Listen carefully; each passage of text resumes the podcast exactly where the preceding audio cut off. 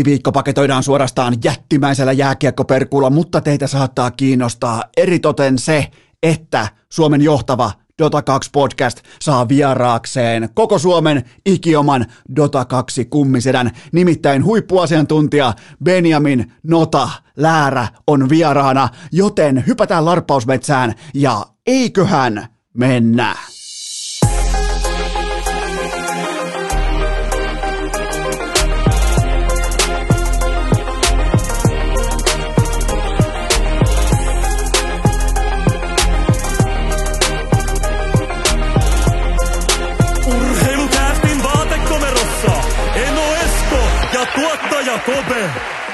Tervetuloa te kaikki, mitä rakkahimmat kummikuuntelijat vielä kertaalleen tähän viikkoon. Urheilukästin pariin on perjantai viidestoista päivä lokakuuta ja mulla on täällä Urheilukästin legendaarinen lava-auto käynnissä. Ihan vain sen takia, että mä saan nopeasti toimitettua sinne sekä tuottaja Koben että apulaistuottaja Hunun. Nopeasti myös haetaan tuolta Joakim Kemellin talon, Joakim Kemellin kämpän edestä haetaan betoniporsaat kyytiin ja muutetaan Lappiin. Nimittäin nyt meillä on riskit omissa käsissämme. Meillä on kuoleman kortit jaettu, koska tässä jaksossa hypätään erittäin syvälle larppausmetsään, nimittäin Dota kaksi maailmaan, strategiapelien kuninkaan maailmaan. Ja mä en tiedä, mulla ei ole mitään hajua siitä, että miten keskimääräinen ää, kummikuuntelija suhtautuu tähän, että yhtäkkiä meillä on miakkaa kilpeä, meillä on sumuiset nummet, mitä pitkin me louhitaan ää, kohti junglea, meillä on sata kaksikymmentä hahmoa, mutta hei, ää, tää on urheilucast, kaikki ei tarvitse aina ottaa niin vakavasti, mutta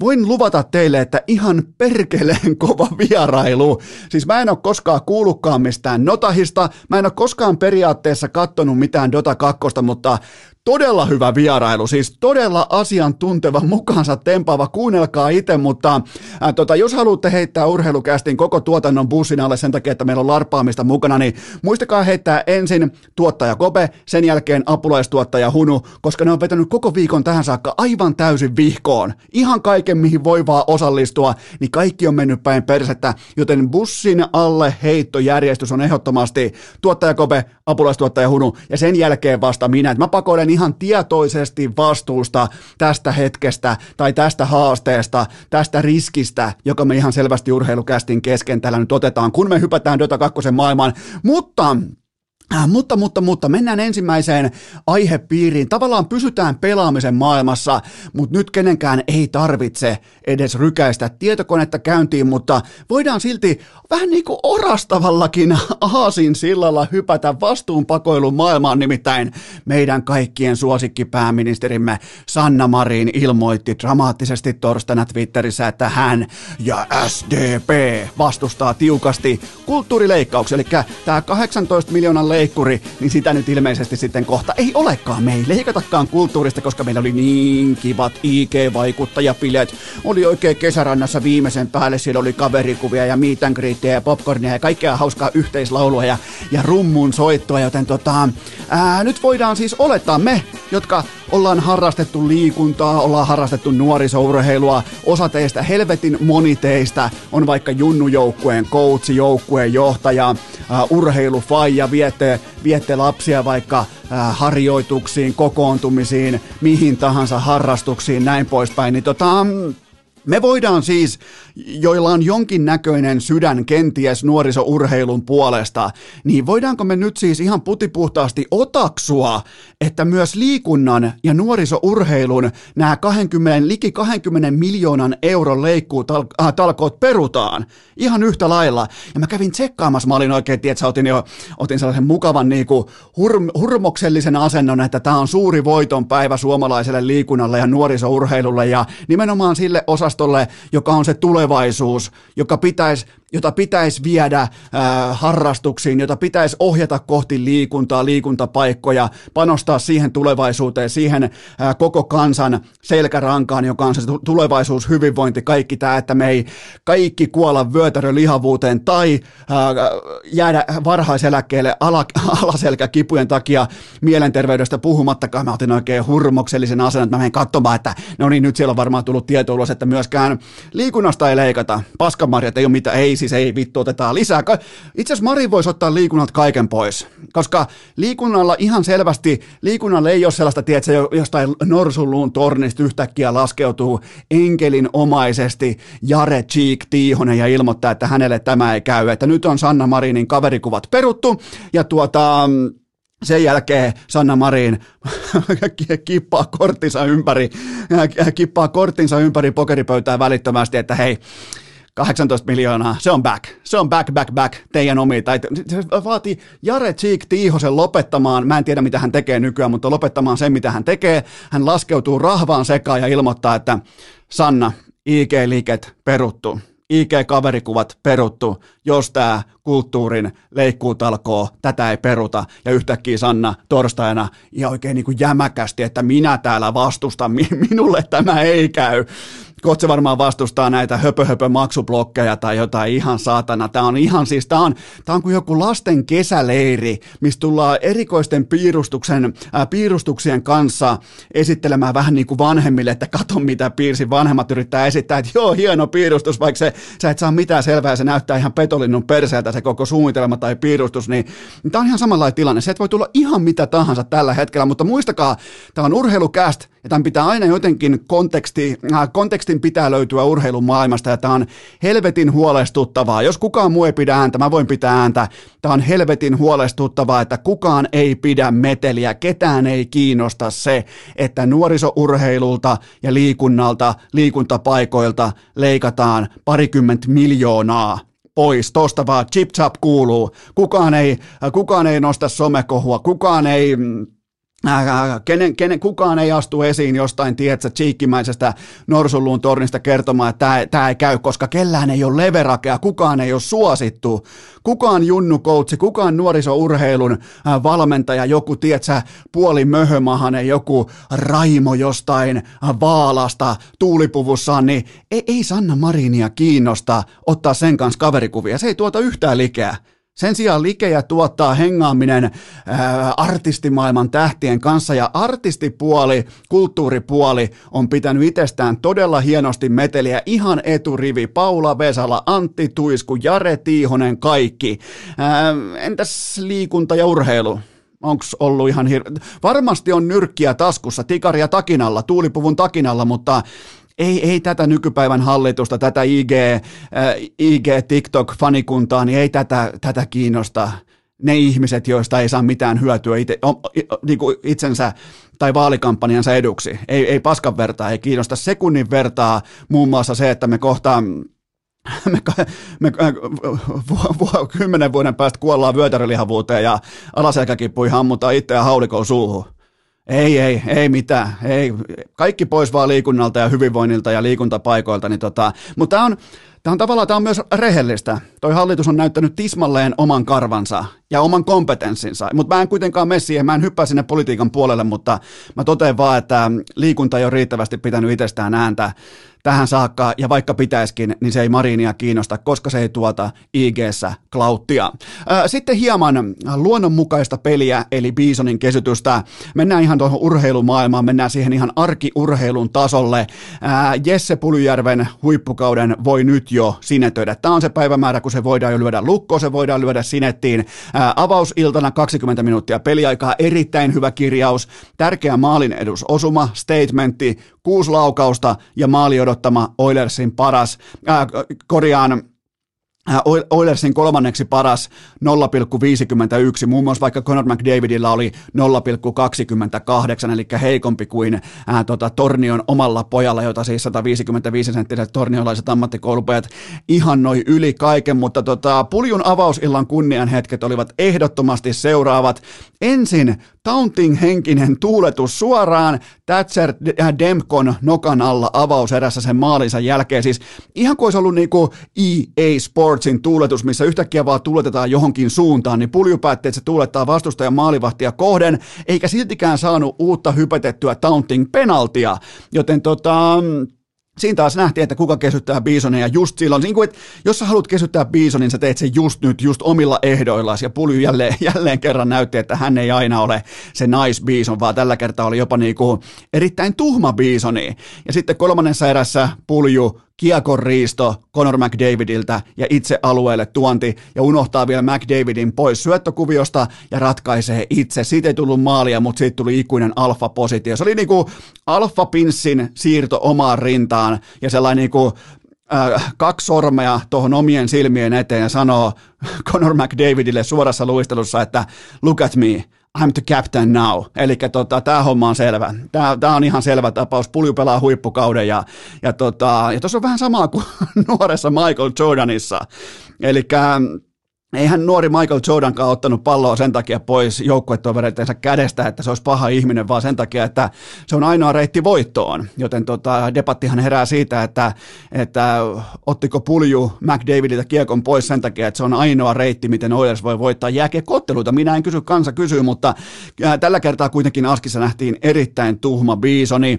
Ja vielä kun toi vapaa matkustaja Ryan Nugent-Hopkins saadaan helvettiin tuosta ykkösyyveltä, niin siihen saadaan Pulju maaliedustalle ja Jack Hyman siirtyy päätyyn syöttölaudaksi ja tavallaan niin kuin tukitoimi pelaajaksi maaliedustalle, niin siinä on valmis paketti. Ja tämä Puljun nämä pisterajat, nämä on kohta jo maalissa. Nämä on parin viikon päästä maalissa tällä meiningillä, joten tota, tuhma Bisoni, erittäin, erittäin vahva debyytti ja tota, isojen poikien, i, niin kuin, jos, jos ollaan mietitty vaikka Puljua pari vuotta sitten, kolme vuotta sitten, niin nyt siellä pelataan isojen poikien jääkiekkoa. Siellä ei ole tällaisia jääpallokaarroksia tai siellä ei ole pyörimistä ja ei ole, ei ole koko aikaa eksyksissä ja näin poispäin. Niin se on hienoa nähdä, että otetaan opiksi ja rakennetaan nimenomaan niitä elementtejä siihen peliin, joita ilman sä et voi N H L:ssä pelata vaihtoakaan, niin tota, kehitys on selkeätä, eteenpäin menee jatkuvasti ja nyt totta kai myös joukkueensa virallinen kapteeni.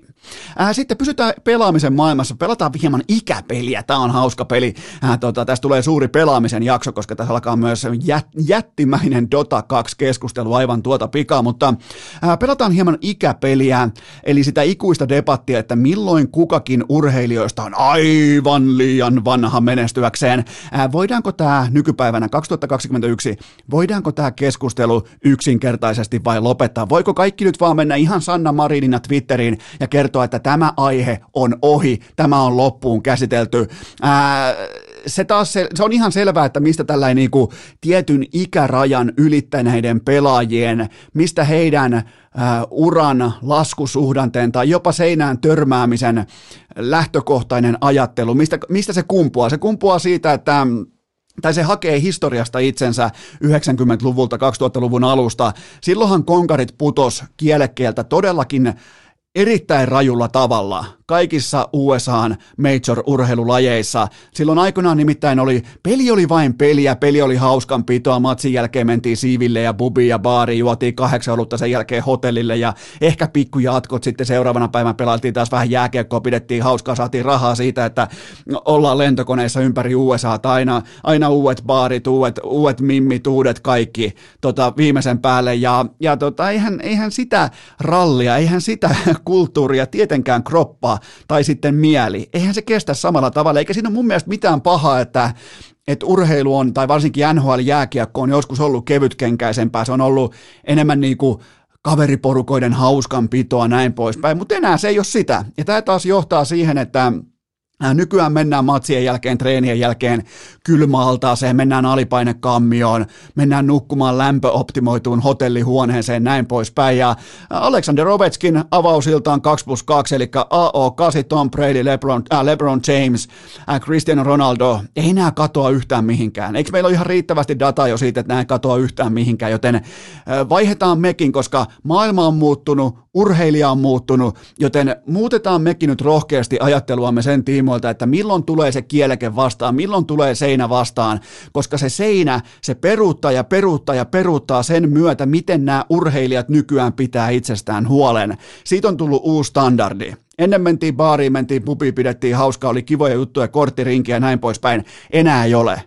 Nyt se on, se on investointia omaan firmaan, eli omaan kroppaan. Käytetään satoja tuhansia dollareita rahaa siihen, että sulla on viimeisen päälle ravintoterapeutit, sulla on omat fyssarit, hierojat, kaikki, joka lähtöön. Joten tota, se on sitä kilpailua. Se on se, millä sä haet sen etken, jotta sä voit olla se pelaaja, joka tienaa sen kymmenen kolmetoista miljoonaa vuodessa, vaikkapa jääkiekolla. Sieltä haetaan sen etken, joten tota, ollaan mekin rohkeampia. Ollaan, todetaan mekin, että se ikäloppuus, se tulee paljon paljon myöhemmin kuin joskus aiemmin.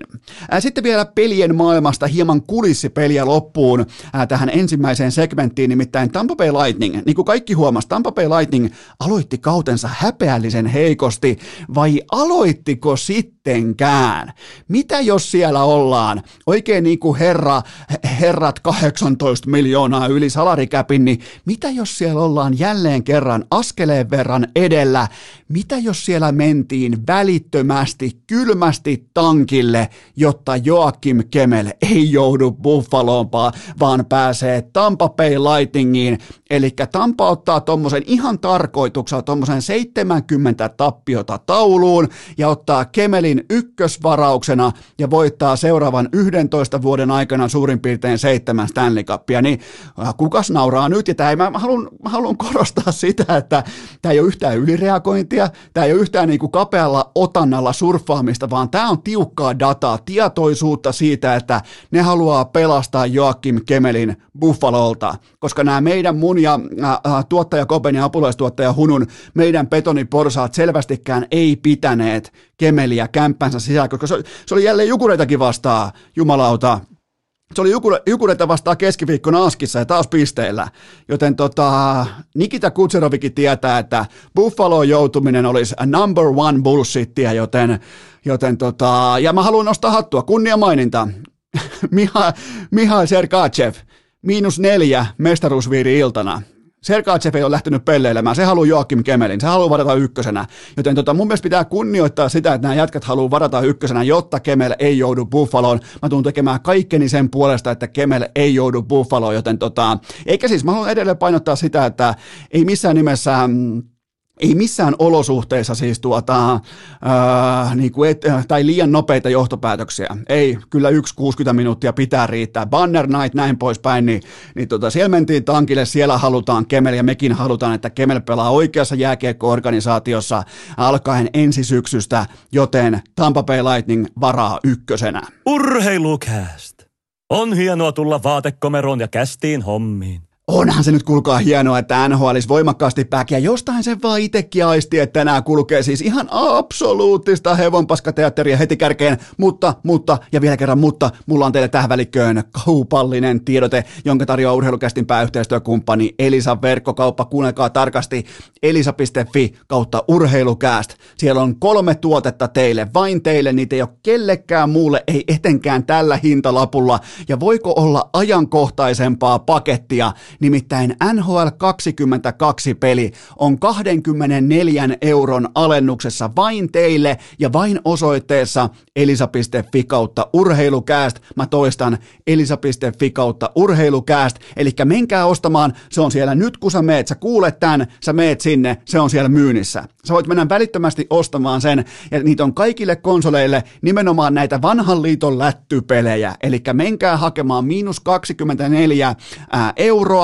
Siellä on myös uusi Xbox Series S, se on kaksikymmentä euron alennuksessa, ja näissä on suuri, niin kuin, yksi suurimmista valteista liittyen tuorempaan Xboxiin on se, että niitä voi ostaa, toisin kuin kenties eräitä toisia pelikonsoleita, joten, joten tuota, ää, sieltä löytyy alennus Xbox Series S, miinus kaksikymmentä euroa vain teille osoitteessa elisa piste fi kautta urheilukääst, joten nyt sulla on, sulla on konsoli, sulla on peli, mitä tarvii, tarvii liikuntaa, ei voi jäädä vain ja ainoastaan sohvalle, sä tarvit uuden urheilukellon, joten Polarin upouusi lippulaiva Polar Grit X Pro käteen. Kaikki Polarin parhaat ominaisuudet samassa kellossa, kaikki tärkeimmät ominaisuudet samassa kellossa, nimenomaan retkeilyyn, tällaiseen kovaan liikuntaan, polkujuoksu, maastopyöräily, alamäkiajo, ihan mitä tahansa, niin nyt on sitten kunnon ajokello. Nyt on siis viimeisen päälle, mä, mä janoan tota kelloa, mulla on Sen verran voin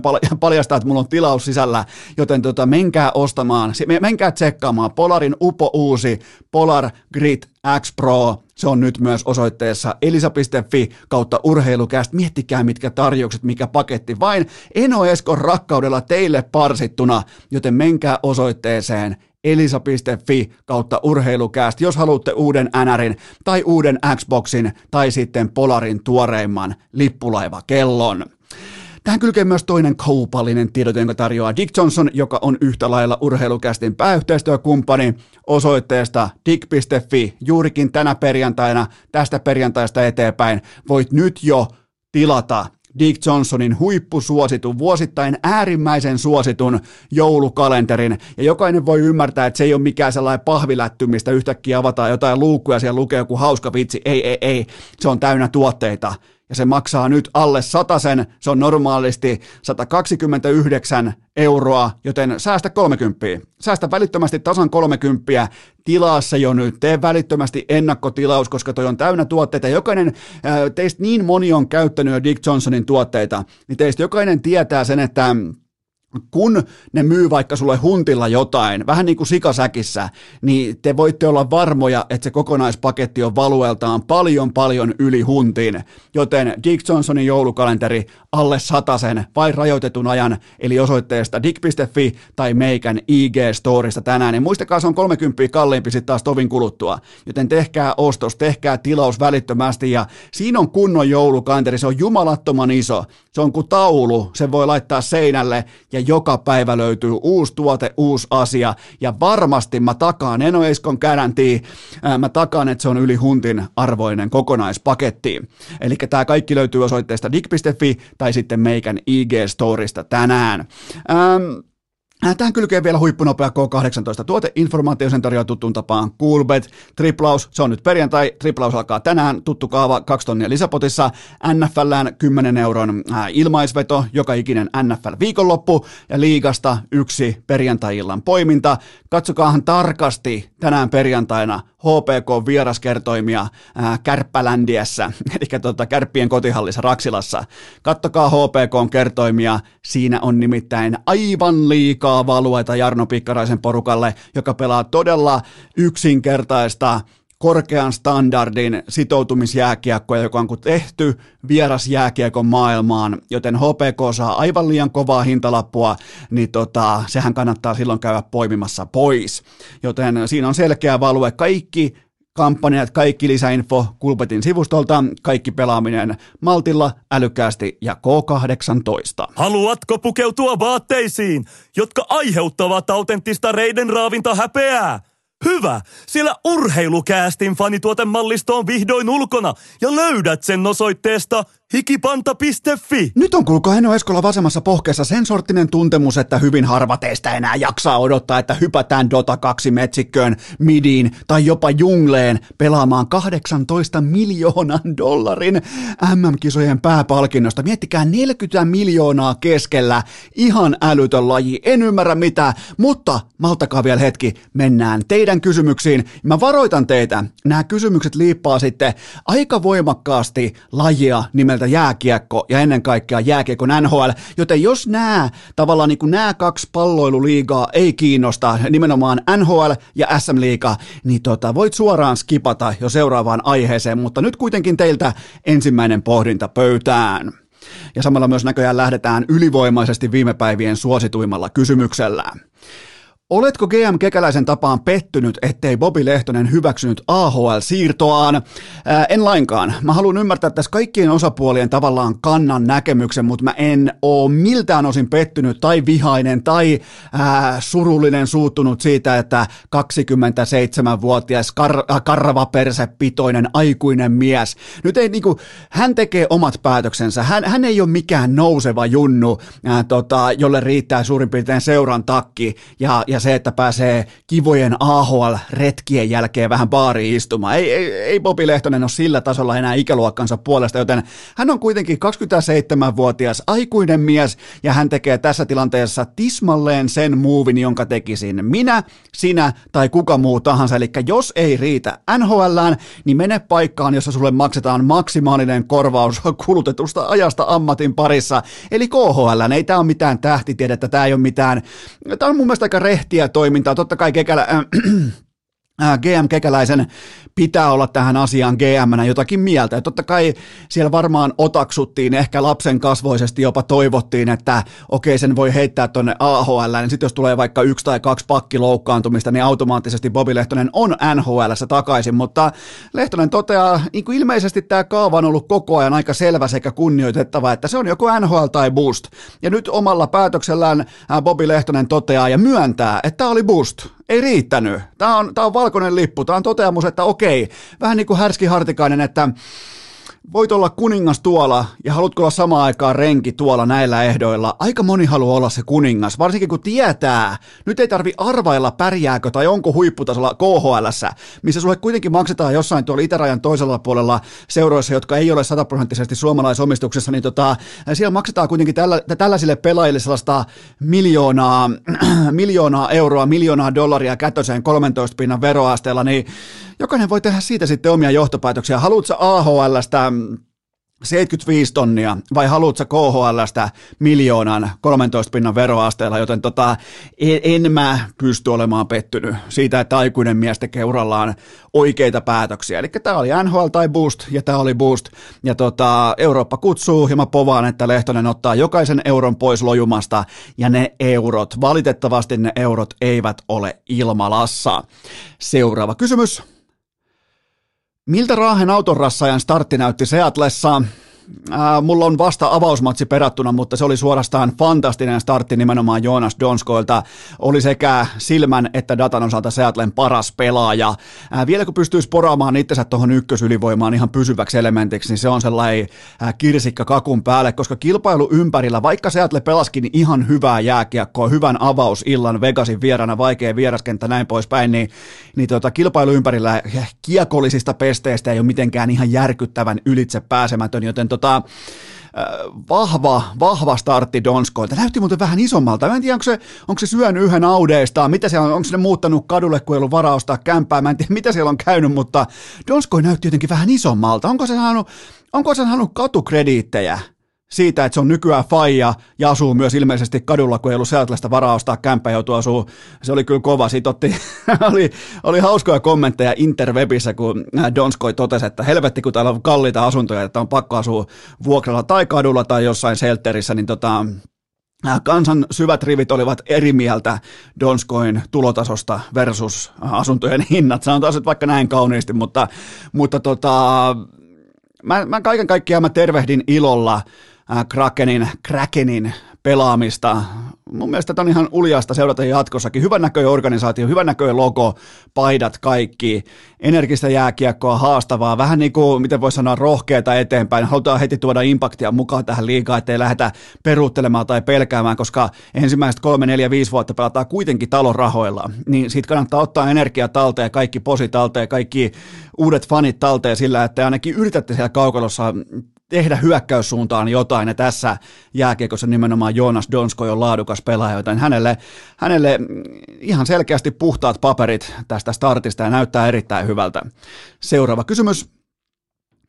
Oliko Rane Raunanpoika kateessa ilman Nathan McKinnonia, kun ei meinannut tehoja tulla, niin Ranella oli vain yksi syöttötäky, mikä on yhtä kuin kiikarit hänelle, mutta tota, se oli kuitenkin kolmessa maalissa. Taisi olla kolmessa maalissa kolmossyöttäjä tai ratkaiseva tilantekijä maalin edustoimilla, joten ei se nyt ihan sysivihkoa mennyt toi Ranenkaan, Ranenkaan kausi, kausi startti, mutta oli muuten Avalanselta ilman Nathan McKinnonia, oli ihan täys kuudenkymmenen minuutin ylimarssi ilman taukoja, kuusikymmentä minuuttia turpaa ilman breikkejä ja tota Marc-André Fleurin fiasko alku ei kerro koko kuvaa.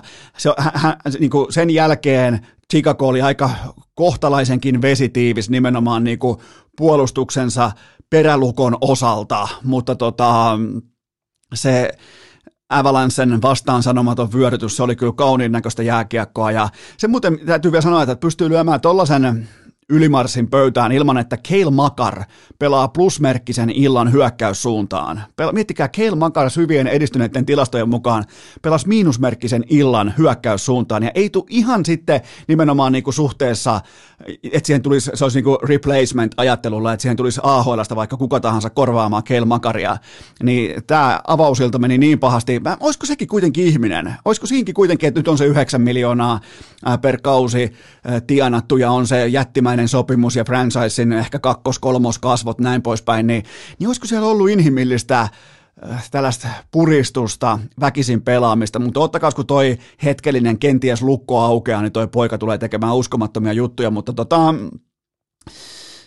kyllä toi on hurja, hurja porukka, ilman McKinnonia tollain, tollain ylimarssia, tota, laadukasta kokonaisvaltaista jääkiekkoa, niin, niin kyllä se Ranenkin, Ranella oli muuten vaikea avausvaihto, siinä kiekkoa vietiin, niin kun, kiekkoa vietiin vähän edestakaisin, niin ensin Rane taisi tulla omasta pelaajasta mailla päähän, sen jälkeen vastustaja luisteli yli, ja Rane on sellaisessa vähän niin kuin turkulaisessa jokilaiva pesukoneessa, että kaikki pyytää kaverikuvaa, mutta oot ilman paita eikä kehtäisi olla kaikkien kanssa samoissa kuvissa, niin tota, oli vähän epäselvä eka vaihto, mutta sen jälkeen tuttu klassista Ranea, ja toi tulee tekemään sen vähintään piste per peli tähän kauteen.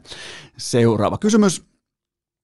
Kaapo, kak, Kaapo Kakko heti miinus kaksi. Minkä arvosanan annat startista? seitsemäntoista minuuttia, viisi laukausta ja maali odottama, sinipaitojen neljänneksi paras.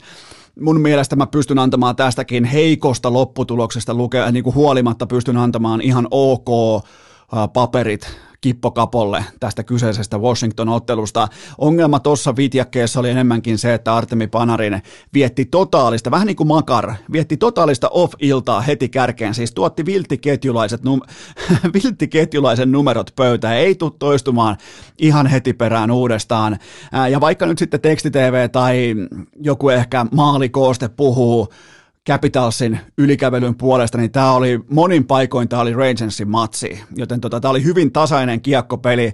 Ää, Aleksander Sergachev torjui kuitenkin tuommoisen kaksi pilkku kuusi maalia alle odottamansa, joten se oli sitten siinä. Niin, ja Aleksander Ovechkin on edelleen eläin ihmisten seassa. Se on tota, se on... se, se on, siinä on sitä niskaa, siinä on sitä, siinä on sitä ryhtiä, mietin vielä, että pre-seasonilla se yksi tyhmä taklaus, oliko Filaa vastaan, Koneckia vastaan, niin siinä taisi käydä vasempaan polveen jotain, ja silti takaisin askii kaksi plus kaksi taulua ja tuplaveen mukaan, joten tota, on, on se kova, mutta ei, ei niin huolestuttava startti Rangersilta kuin tulostaulu kylmin tavoin näyttää. Seuraava kysymys. Voitko selittää kertalaakilla N H L:n potkumaalisäännön? No se on ihan selvä tapaus, ja se on ollut sitä jo tovin, eli hanki etua luistimella, jos siihen kykenet. Ei kai siinä mitään sen kummosempaa, että kunhan sä et nosta terää ilmaan ja ihan potkaisemalla potkaise, niin kaikki menee läpi. Eli nyt oli tämä Stephensonin maali avausiltana N H L. N H L tota, piirejä puhutti paljon, että miten se voitiin, tai lähinnä suomalaisia N H L-piirejä tuntui puhuttavan, että miten se voitiin hyväksyä se maali. Niin, tota, tämä on tätä N H L:n N F L-henkistä suuntausta, että tavallaan niin kuin, että missä hyökkäys eli viihde puolelle haetaan lisää etumahdollisuuksia. Ja usko, uskokaa tähänkin, että parhaat pelaajat, älykkäimmät pelaajat ottaa tämän heti käyttöön, ottaa voimakkaammin käyttöön. Myös täällä tota, Euroopassa. Niin, niin tämä otetaan käyttöön, tämä tuo etua, ehkä parhain esimerkki on Sidney Crosby takatolpalla, niin tota, ei se ole vahinko, että se on kohta mitä se viisitoista vuotta laittanut luistimet oikeaan asentoon, joten se on mun mielestä hieno juttu, että, että hyökkäjille keksitään erilaisia etukeinoja, tuottaa viihdettä, tuottaa maaleja, tuottaa iloisia hetkiä, tuottaa niitä hetkiä, kun persen nousee penkistä, joten tota, jos osaat käyttää luistimia silloin, kun sun maila on pelattu pois oikeaoppisesti pakin toimesta, niin tota, jos osaat käyttää sun luistimia silleen, että ne on jäässä kiinni, käytä niitä joka ikinen kerta, käytä niitä, tee ohjauksia. Ja samaan aikaan, kun sulla on maila pelattu ilmaan vaikkapa, sun maila on ilmassa, mikä se ei koskaan hyökkäillä pitäisi olla, mutta sun maila on vaikka ilmassa, niin mitä vastustajan, tai mitä, mitä veskarin silmät hakee monesti, kun kiekko liikkuu vaikka poikittain suunnassa, ne, totta kai ne on naulattuna kiekkoon, mutta ne hakee myös vähän ohimennen sitä, että missä on sen hyökkäävän pelaajan maila.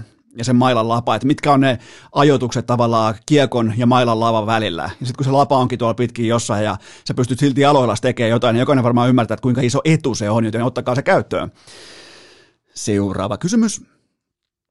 Tuliko Maple Leafsin TikTok-sopimus isona, isonakin shokkina?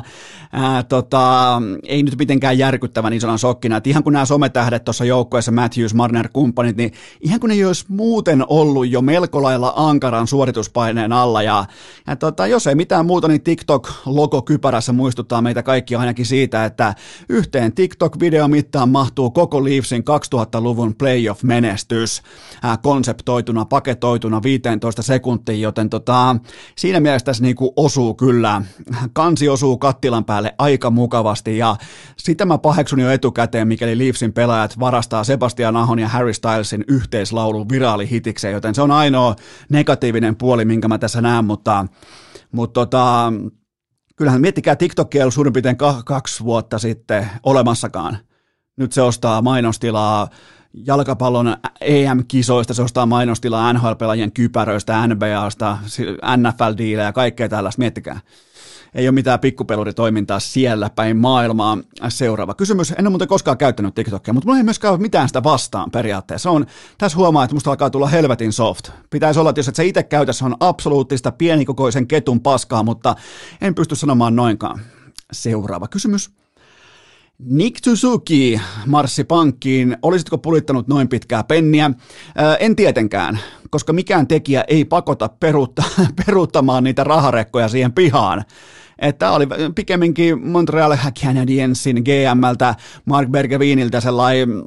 Ää, tota, tämä oli ehkä vähän pikemminkin sellaista fanien nuoleskelua Kotkaniemi-saakan jälkeen, koska Kotkaniemi oli todella, todella rakastettu ja Suzuki sama homma fanien keskuudessa erittäin rakastettu, joten nyt lukittiin sitten ylihintaan, toistaiseksi ylihintaan ää, tota, fanien rakastama pelaaja pitkällä pitkällä sopimuksella, ja se on mielenkiintoista, että Suzukia kutsutaan ää, budjetti Bergeroniksi, niin tota, mutta hän nyt jo tienaa yli miljoonan vuodessa enemmän kuin oikea Patrice Bergeron, joka on voittanut kahdeksankymmentä selkeä ja seitsemäntoista Stanley Cupia ja näin poispäin, joten tota, jokin ei täsmää. Alle, alle, alle sata kolmekymmentä ottelua N H L:ssä ja näissä ihan sellainen OK-luokan nolla pilkku kuusi paunaa per peli. Ja mä haluan vielä alleviivata, että mä oon Suzuki-fani. Mä, niin kuin tiedätte, mä tykkään todella paljon hänen pelityylistään, hänen kiekollisesta pelaamisestaan, hänen tietyn tapaa upsideista, mutta nämä on sellaisia sopimuksia, mitä ei makseta upsideista, vaan ne maksetaan realismista. Ja tota, mun mielestä tällaista sopimusta ei missään nimessä makseta, ellei olla satapinnasen varmoja. Eikä kukaan voi olla, vaikka mä tykkään Suzukista, niin en mä voi olla samalla tavalla hänestä varma kuin vaikkapa Makarista tai Heiskasesta. Niin siinä on se ero, minkä takia kun pitää maksaa pitkää penniä, nimenomaan pitkää pitkää sopimusta, isoa isoa rahakuormaa, niin tee se äärimmäisen hankalasti, tee se äärimmäisen hitaasti, mieluiten älä välttämättä tee sitä ollenkaan, jos et sä ole ihan varma, että kyseessä on koko franchisein muokkaava pelaaja nykypäivän N H L:ssä, ja mä en välttämättä näe Suzukia kuitenkaan, edelleen iso fani, mutta mä en näe häntä organisaatiota muokkaavana pelaajana. Mun mielestä tällaisille pelaajille ei pidä eikä tarvitse maksaa pitkää lappua tässä vaiheessa. Seuraava kysymys. Mitä erikoistrendiä povaa tämän kauden N H L:ään? No mä oon täällä jonkin verran jo paasannut muutaman vuoden kolme D-jääkiekosta ja nyt sitten totta kai myös päästy niin kuin mukavasti alleviivaamaan tätä luistimien mukaan ottamista, ottamista maalin tekoon, mikä on todella tärkeä osa peliä, mutta mä heitän yhden kortin pöytään ja se on mun ennuste siitä, että supertähdet, lajin merkittävimmät offensiiviset aseet, ne lopettaa kokonaan saapumasta vaihtoon ylivoimien aikana. Että tästä tulee standardi lähiaikoina, että onhan siellä nyt jo McDavid ja Ovechkin ja ollut jo tovin, ehkä tietyllä tapaa ollut Matthewsia, mutta se on mun mielestä ihan hävytöntä, että teillä on kaksitoista kolmetoista miljoonan ukkoja, nimenomaan hyökkäyssuunnan koko lajin historian parhaita aseita käytössä. Ja sitten tällainen niinku yhdeksänkymmentälukulainen vanhan liiton tyyli, että ykkös, kakkos Y V pelaa puoliksi, tai kuusikymmentä neljäkymmentä, tai seitsemänkymmentä kolmekymmentä. Ja tota, mä povaan siis sitä, että ylivoimat jatkossaei rakenneta junittien varaan, eli koko viiden pelaajan junittiyksikkö vaihtuu, vaan siellä on vaikkapa, siellä on vaikka joka joukkueesta löytyy vaikka kaksi pelaajaa, jotka pelaa Y V:t kokonaan, ja ne loput kolme pelaajaa kenties vaihtuu sitten siinä ympärillä. Joten se on mun, se on ihan selkeä sellainen, mitä mä ootan N H L:ään. Siellä on niin paljon mainostaukoja, siellä on niin paljon T V-taukoja, siellä on niin paljon, äh, pelaajat on pystynyt niin paljon ke- keskittymään omaan kardiopuoleensa, huolto, kehohuolto, kaikki, ammattimaisuus, niin älkää tulko mulle lässyttämään, että kahden minuutin Y V-vaihto on liikaa. Ei, ei, ei, se ei ole liikaa kaksikymmentäviisivuotiaalle huippurheilijalle, joten tota, ja muutenkin tällainen Y V-viisikkoajattelu ja minuutti-minuutti-jako, niin ne on sellaista yhdeksänkymmentälukulaista, koutsi huutaa, vaihto, ja sitten kaikki niskalimas juoksee penkille ja saa uudet ukot tilalle, niin ei, ei. Supertähtien, supertähdet tulee olemaan ke- kaikki Y V:t kokonaan kentällä tulevaisuudessa. Se on mun ennuste tähän lajiin. Koska sen saman, jos oletetaan nyt, että joku vähän jonkun energiapalkki kuluu Y V-pelaamisen aikana, mikä on ihan täysin absurdi, ei se tietenkään mihinkään kulu, mutta kuvitellaan, että se vähän kuluisi, niin sen pystyy palauttamaan sen palkin kohdalle, että vaikka joku Matthews missaa vaikka yhden viisi viisi vaihdon, sen jälkeen se ottaa yhden orbitin sivuun ja sen jälkeen sitten tota normaaliin kiertoon mukaan. Niin se on paljon, paljon arvokkaampaa olla siellä Y V:llä, siellä kentällä se koko aika, kuin pelata sitä pyyteetöntä viisi viisi jääkiekkoa. Kaikki varmaan ymmärtää sen niinku prosentuaalisen todennäköisyyden sille, että kuinka todennäköistä on Ovechkinin maalinteko Y V:llä versus viisi viisi pelaaminen pitkässä juoksussa, kun heitetään otantaa vaikka tuhat toistoa tai kymmenen tuhatta toistoa. Niin tota, mä uskon, että niinku datajeesukset ja kellarinörtit, Ne, ne ottaa tämän, tämän homman komentoonsa ja ne huomaa ennemmin tai myöhemmin tuossa lajissa huomataan, että hetkinen, minkä, minkä takia meidän parhaat pelaajat on tuolla penkillä, kun meillä on miesylivoima, mikä on siis ihan täysin idioottimaista, mutta tota, siinä on yksi sellainen trendi, mitä mä aion seurata tässä ihan lähi, lähivuosien aikana. Seuraava kysymys. Mikä on yhteenvetosi Lauri Korpikosken selkkauksesta? No ensinnäkin varmaan on syytä luoda sellainen niin kuin pohjakäsite sille, että ei ole mitään syytä uskoa sanaakaan siitä, mitä H C T P S rustasi kieli keskellä suutansa tähän höpö-höpö-tiedotteeseen, joten mulla ei ole siis, mulla ei ole yhtään relevanttia syytä uskoa sanaakaan, mitä siinä luki. Tämä oli tällaista klassista organisaatioviestintää, jargonia, mustan puhumista valkoiseksi tai sitten vaikka toisinpäin tota, valkoisen puhumista mustaksi. Sattuu vaan tosumaan ja seuran väreihin aika mukavasti nämä kaksi vaihtoehtoa, niin voitte ihan itse sitten valita, että kummalla menette, mutta mä en anna mitään arvoa tuolle tiedotteelle. Sen sijaan mä annan arvoa sille, että mitä on tapahtunut. Et olihan toi niinku, jälleen kerran toi oli saatanan noloa koko suomalaisen urheilun kannalta, että siellä meuhkataan hurmoksellisessa tiedotteessa, että kaikki on hyvin ja meillä on ollut ulkopuolinen selvitysmies ja tämä selvitysmies totta kai on Iltalehden uutisen mukaan sitten T P S:n seuran oma lakimies. Joten tota... mun mielestä tämä kaikki tällä hetkellä vaatii kuitenkin askelta taaksepäin ja hieman laajempia silmänaloja, koska mä esitän teille kysymyksiä lineaarisessa järjestyksessä. Kuunnelkaa tarkasti. Nämä on kysymyksiä, nämä on teille. Numero yksi. Miksi Korpikosken taustajoukot vuotivat tietoa Ilta-Sanomille sattumalta juurikin täydellisellä ajoituksella kesken kriisin? Minkä takia se vuoto tapahtui? Pohtikaa. Kysymys numero kaksi. Miksi ihmeessä Santtu Jokisen työ ja prosessi toimitusjohtajana olikin yhtäkkiä valmis tämän vuodon jälkeen? Huh heijaa, miettikää, että tuutte yhtäkkiä jonain aamuna vaan töihin H C T P S:n toimistolle. Te toteatte, että ei ole muuten Santul töitä enää, että Santtu on maalissa, Santtu on valmis. Santtu voi lähteä kotiin. Täällä ei ole enää työn, töitä tehtävänä. Mitenhän se on mahdollista? Sitten vielä kohta, kohta numero kolme, kysymys numero kolme. Ähm, Miksi heti Santtu Jokisen lähdön jälkeen löydettiin peräti hellyyttävä yhteisymmärrys kaikesta? Joten tota, osaatko ihan itse laskea yksi plus yksi vai vieläkö väännetään rautalangasta? Eli tästä tuli toisin sanoen sekä juridinen että mieskunnia lähtöinen asemasotatilanne. Eli Korp- Korpikoski oli valmis lopulta mun tietojen mukaan luopumaan monennäköisistä eri vipuvarsista ja erittäin ikävistäkin toimenpiteistä, mikäli eräs johtohenkilö laitetaan organisaatiosta pihalle mahdollisimman nopeasti. Eli silloin kun työ on valmis, niin silloin johtohenkilö voi astua sivuun. Joten tota, kai jokainen osaa nyt laskea yksi plus yksi, että mitä on tapahtunut. Ja, ja ketkä on ollut asemasota tilanteessa keskenään ja keltä, kenen väliltä on silta poltettu eniten, pahiten. Niin tota, muistakaa aina, kun organisaatio tiedottaa jostain asiasta, eli siis puhuu omin ehdoin vaikkapa ongelmavyyhdistä, mikä on käsillä, niin mikä on silloin ainoa tavoite?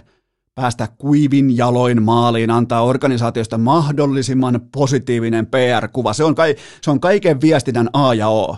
Sen takia meillä kellään ei ole mitään syytä uskoa sanaakaan, mitä siinä tiedotteessa luki, etenkään kun siinä lähdetään heti niin kuin jostain ulkopuolisen selvitysmiehen, tietsä, C V:stä ja statistiikasta ja urahistoriasta liikenteeseen, sitten vaan Iltalehti toteaa, että niin by the way, hei, tota, toi teidän ulkopuolinen ukko, niin se on ihan teidän seuran oma, oma työntekijä, että tota, mit, miten tämä tästä jatkuu. Joten sykkeet alas. Sy- sykkeet alas ja Turussa yritettiin nyt vähän kaivaa hunajapurkin pohjalta, että hei, meillä on tämä kaikki hyvin. Ei ole. Seuraava kysymys. Lämmittikö huuhkajien tiistainen esitys mieltä? No ei juurikaan. En mä, mä en jotenkin mä en kykene nauttimaan siitä täysin rinnoin, että loistetaan jossain divaripeleissä sen jälkeen, kun on kasteltu sänky kirkkaissa valoissa. Joten tota, mutta sen sijaan Teemu Pukille loputon arvostus ja rakkaus kuningas Litmasen ohi kaikkien aikojen maalintekijäksi. Mun mielestä se ansaitsee tuossa sen kaiken fokuksen, kaiken huomion. Oli aika lähellä hattutemppukin, katoin koko pelin. Nostan hattua uusille pelaajille. Muutamia heitettiin sellaiseen paikkaan, että ei ollut mitään muuta kuin hävittävää, koska tuosta mitä tahansa muuta kuin kolme pinnaa tappaa ihan viimeisetkin ohuet oljenkorret liittyen tähän näennäiseen M M-karsintataisteluun tällä hetkellä, joten tota, mutta se oli se lauantai. Se, se, se ei, ei tällä ei Kazakstan voitto muuta mitään. Se lauantai oli se päivä, kun sä et vaan voi kastella sänkyä kotikentällä täystupaa. Niin sun, sun, yhtäkkiä sun peli ei voi perustuakaan johonkin toiseen aspektiin, millä sä oot menestynyt viimeiset kaksi ja puoli vuotta suurin piirtein. Joten tota, mutta se kaikki on läpikäytyä elämää ja se on kaikki läpikäytyä materiaalia jo urheilukästissä, joten tota, ei turha siinä enää lähteä perkaamaan tai palaamaan. Mutta, mutta, mutta tuo kyllä, tuolla olisi, no joo, mä sanoin jo, mä sanoin jo ja mä pysyn mun kannassa siitä, että se oli Markku Kanervalta todella heikko valmennuksellinen valinta. Oli tota, ja niitä, on, niitä tulee tosi harvoin hänelle. Pitää muistaa se, että kuitenkin noin samoilla valinnoilla, samalla tahdikkuudella ja älykkyydellä ja tietyllä niin kuin pedagogisella lähestymisellä urheilua kohtaan niin on päästy vaikkapa jalkapallon E M-kisoihin. Ja, et ei niin kuin, kun mä sanoin, että tämä on Kanervan tappio, niin se ei tarkoita sitä, että Kanerva ulos, että nyt laitetaan rive. Ei, ei, ei. Ei. Se oli vaan heikko työsuoritus. Mun mielestä pitää pystyä sanomaan ääneen silloin, kun me nähdään, että joku asia menee päin persettä, niin silloin se menee päin persettä ja silloin joku Kazakstan voitto sen jälkeen, niin lillukan varsia, hyvä. Öö, seuraavaksi mennäänkin sitten ihan suoraan N F L-kohdepoimintoihin. Urheilukääst! N F L-kohteet esille, triplaus tulille ja yksi kylmä kaapista pöytään. Se on kuulkaa tuttu aika viikosta käsillä nimittäin.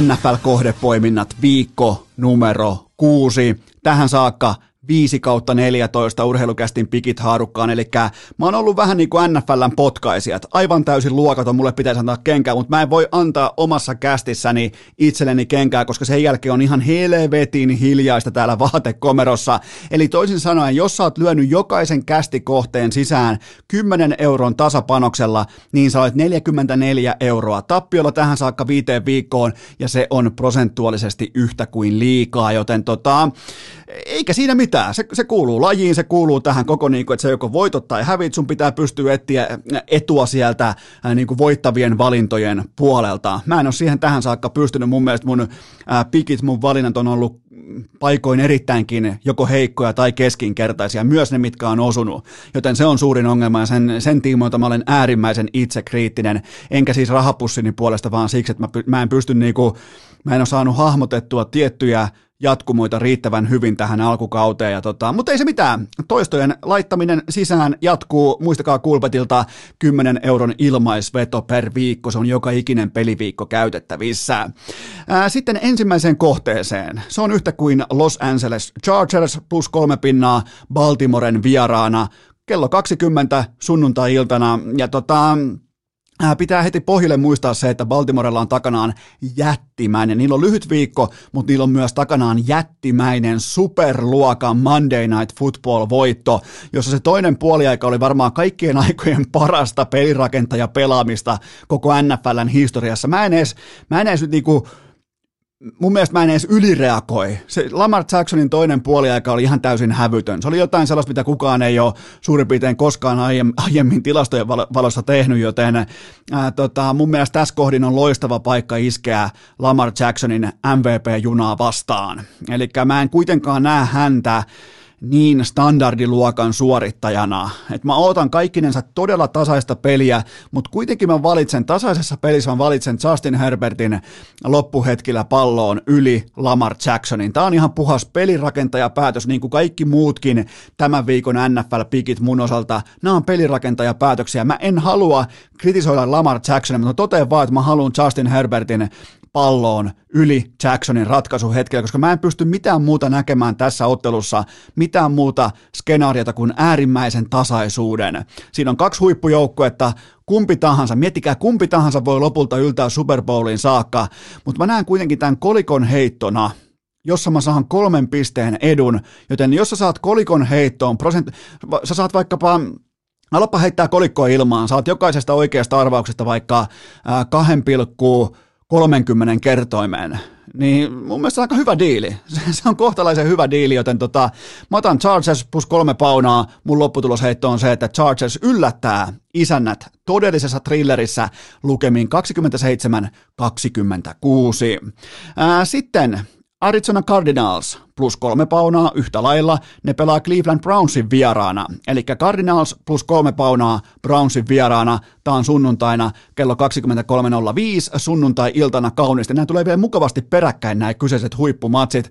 Ää, tota, samalla teemalla jatketaan. Loppuhetkellä tulee olemaan vastakkain Kyler Murray ja Baker Mayfield.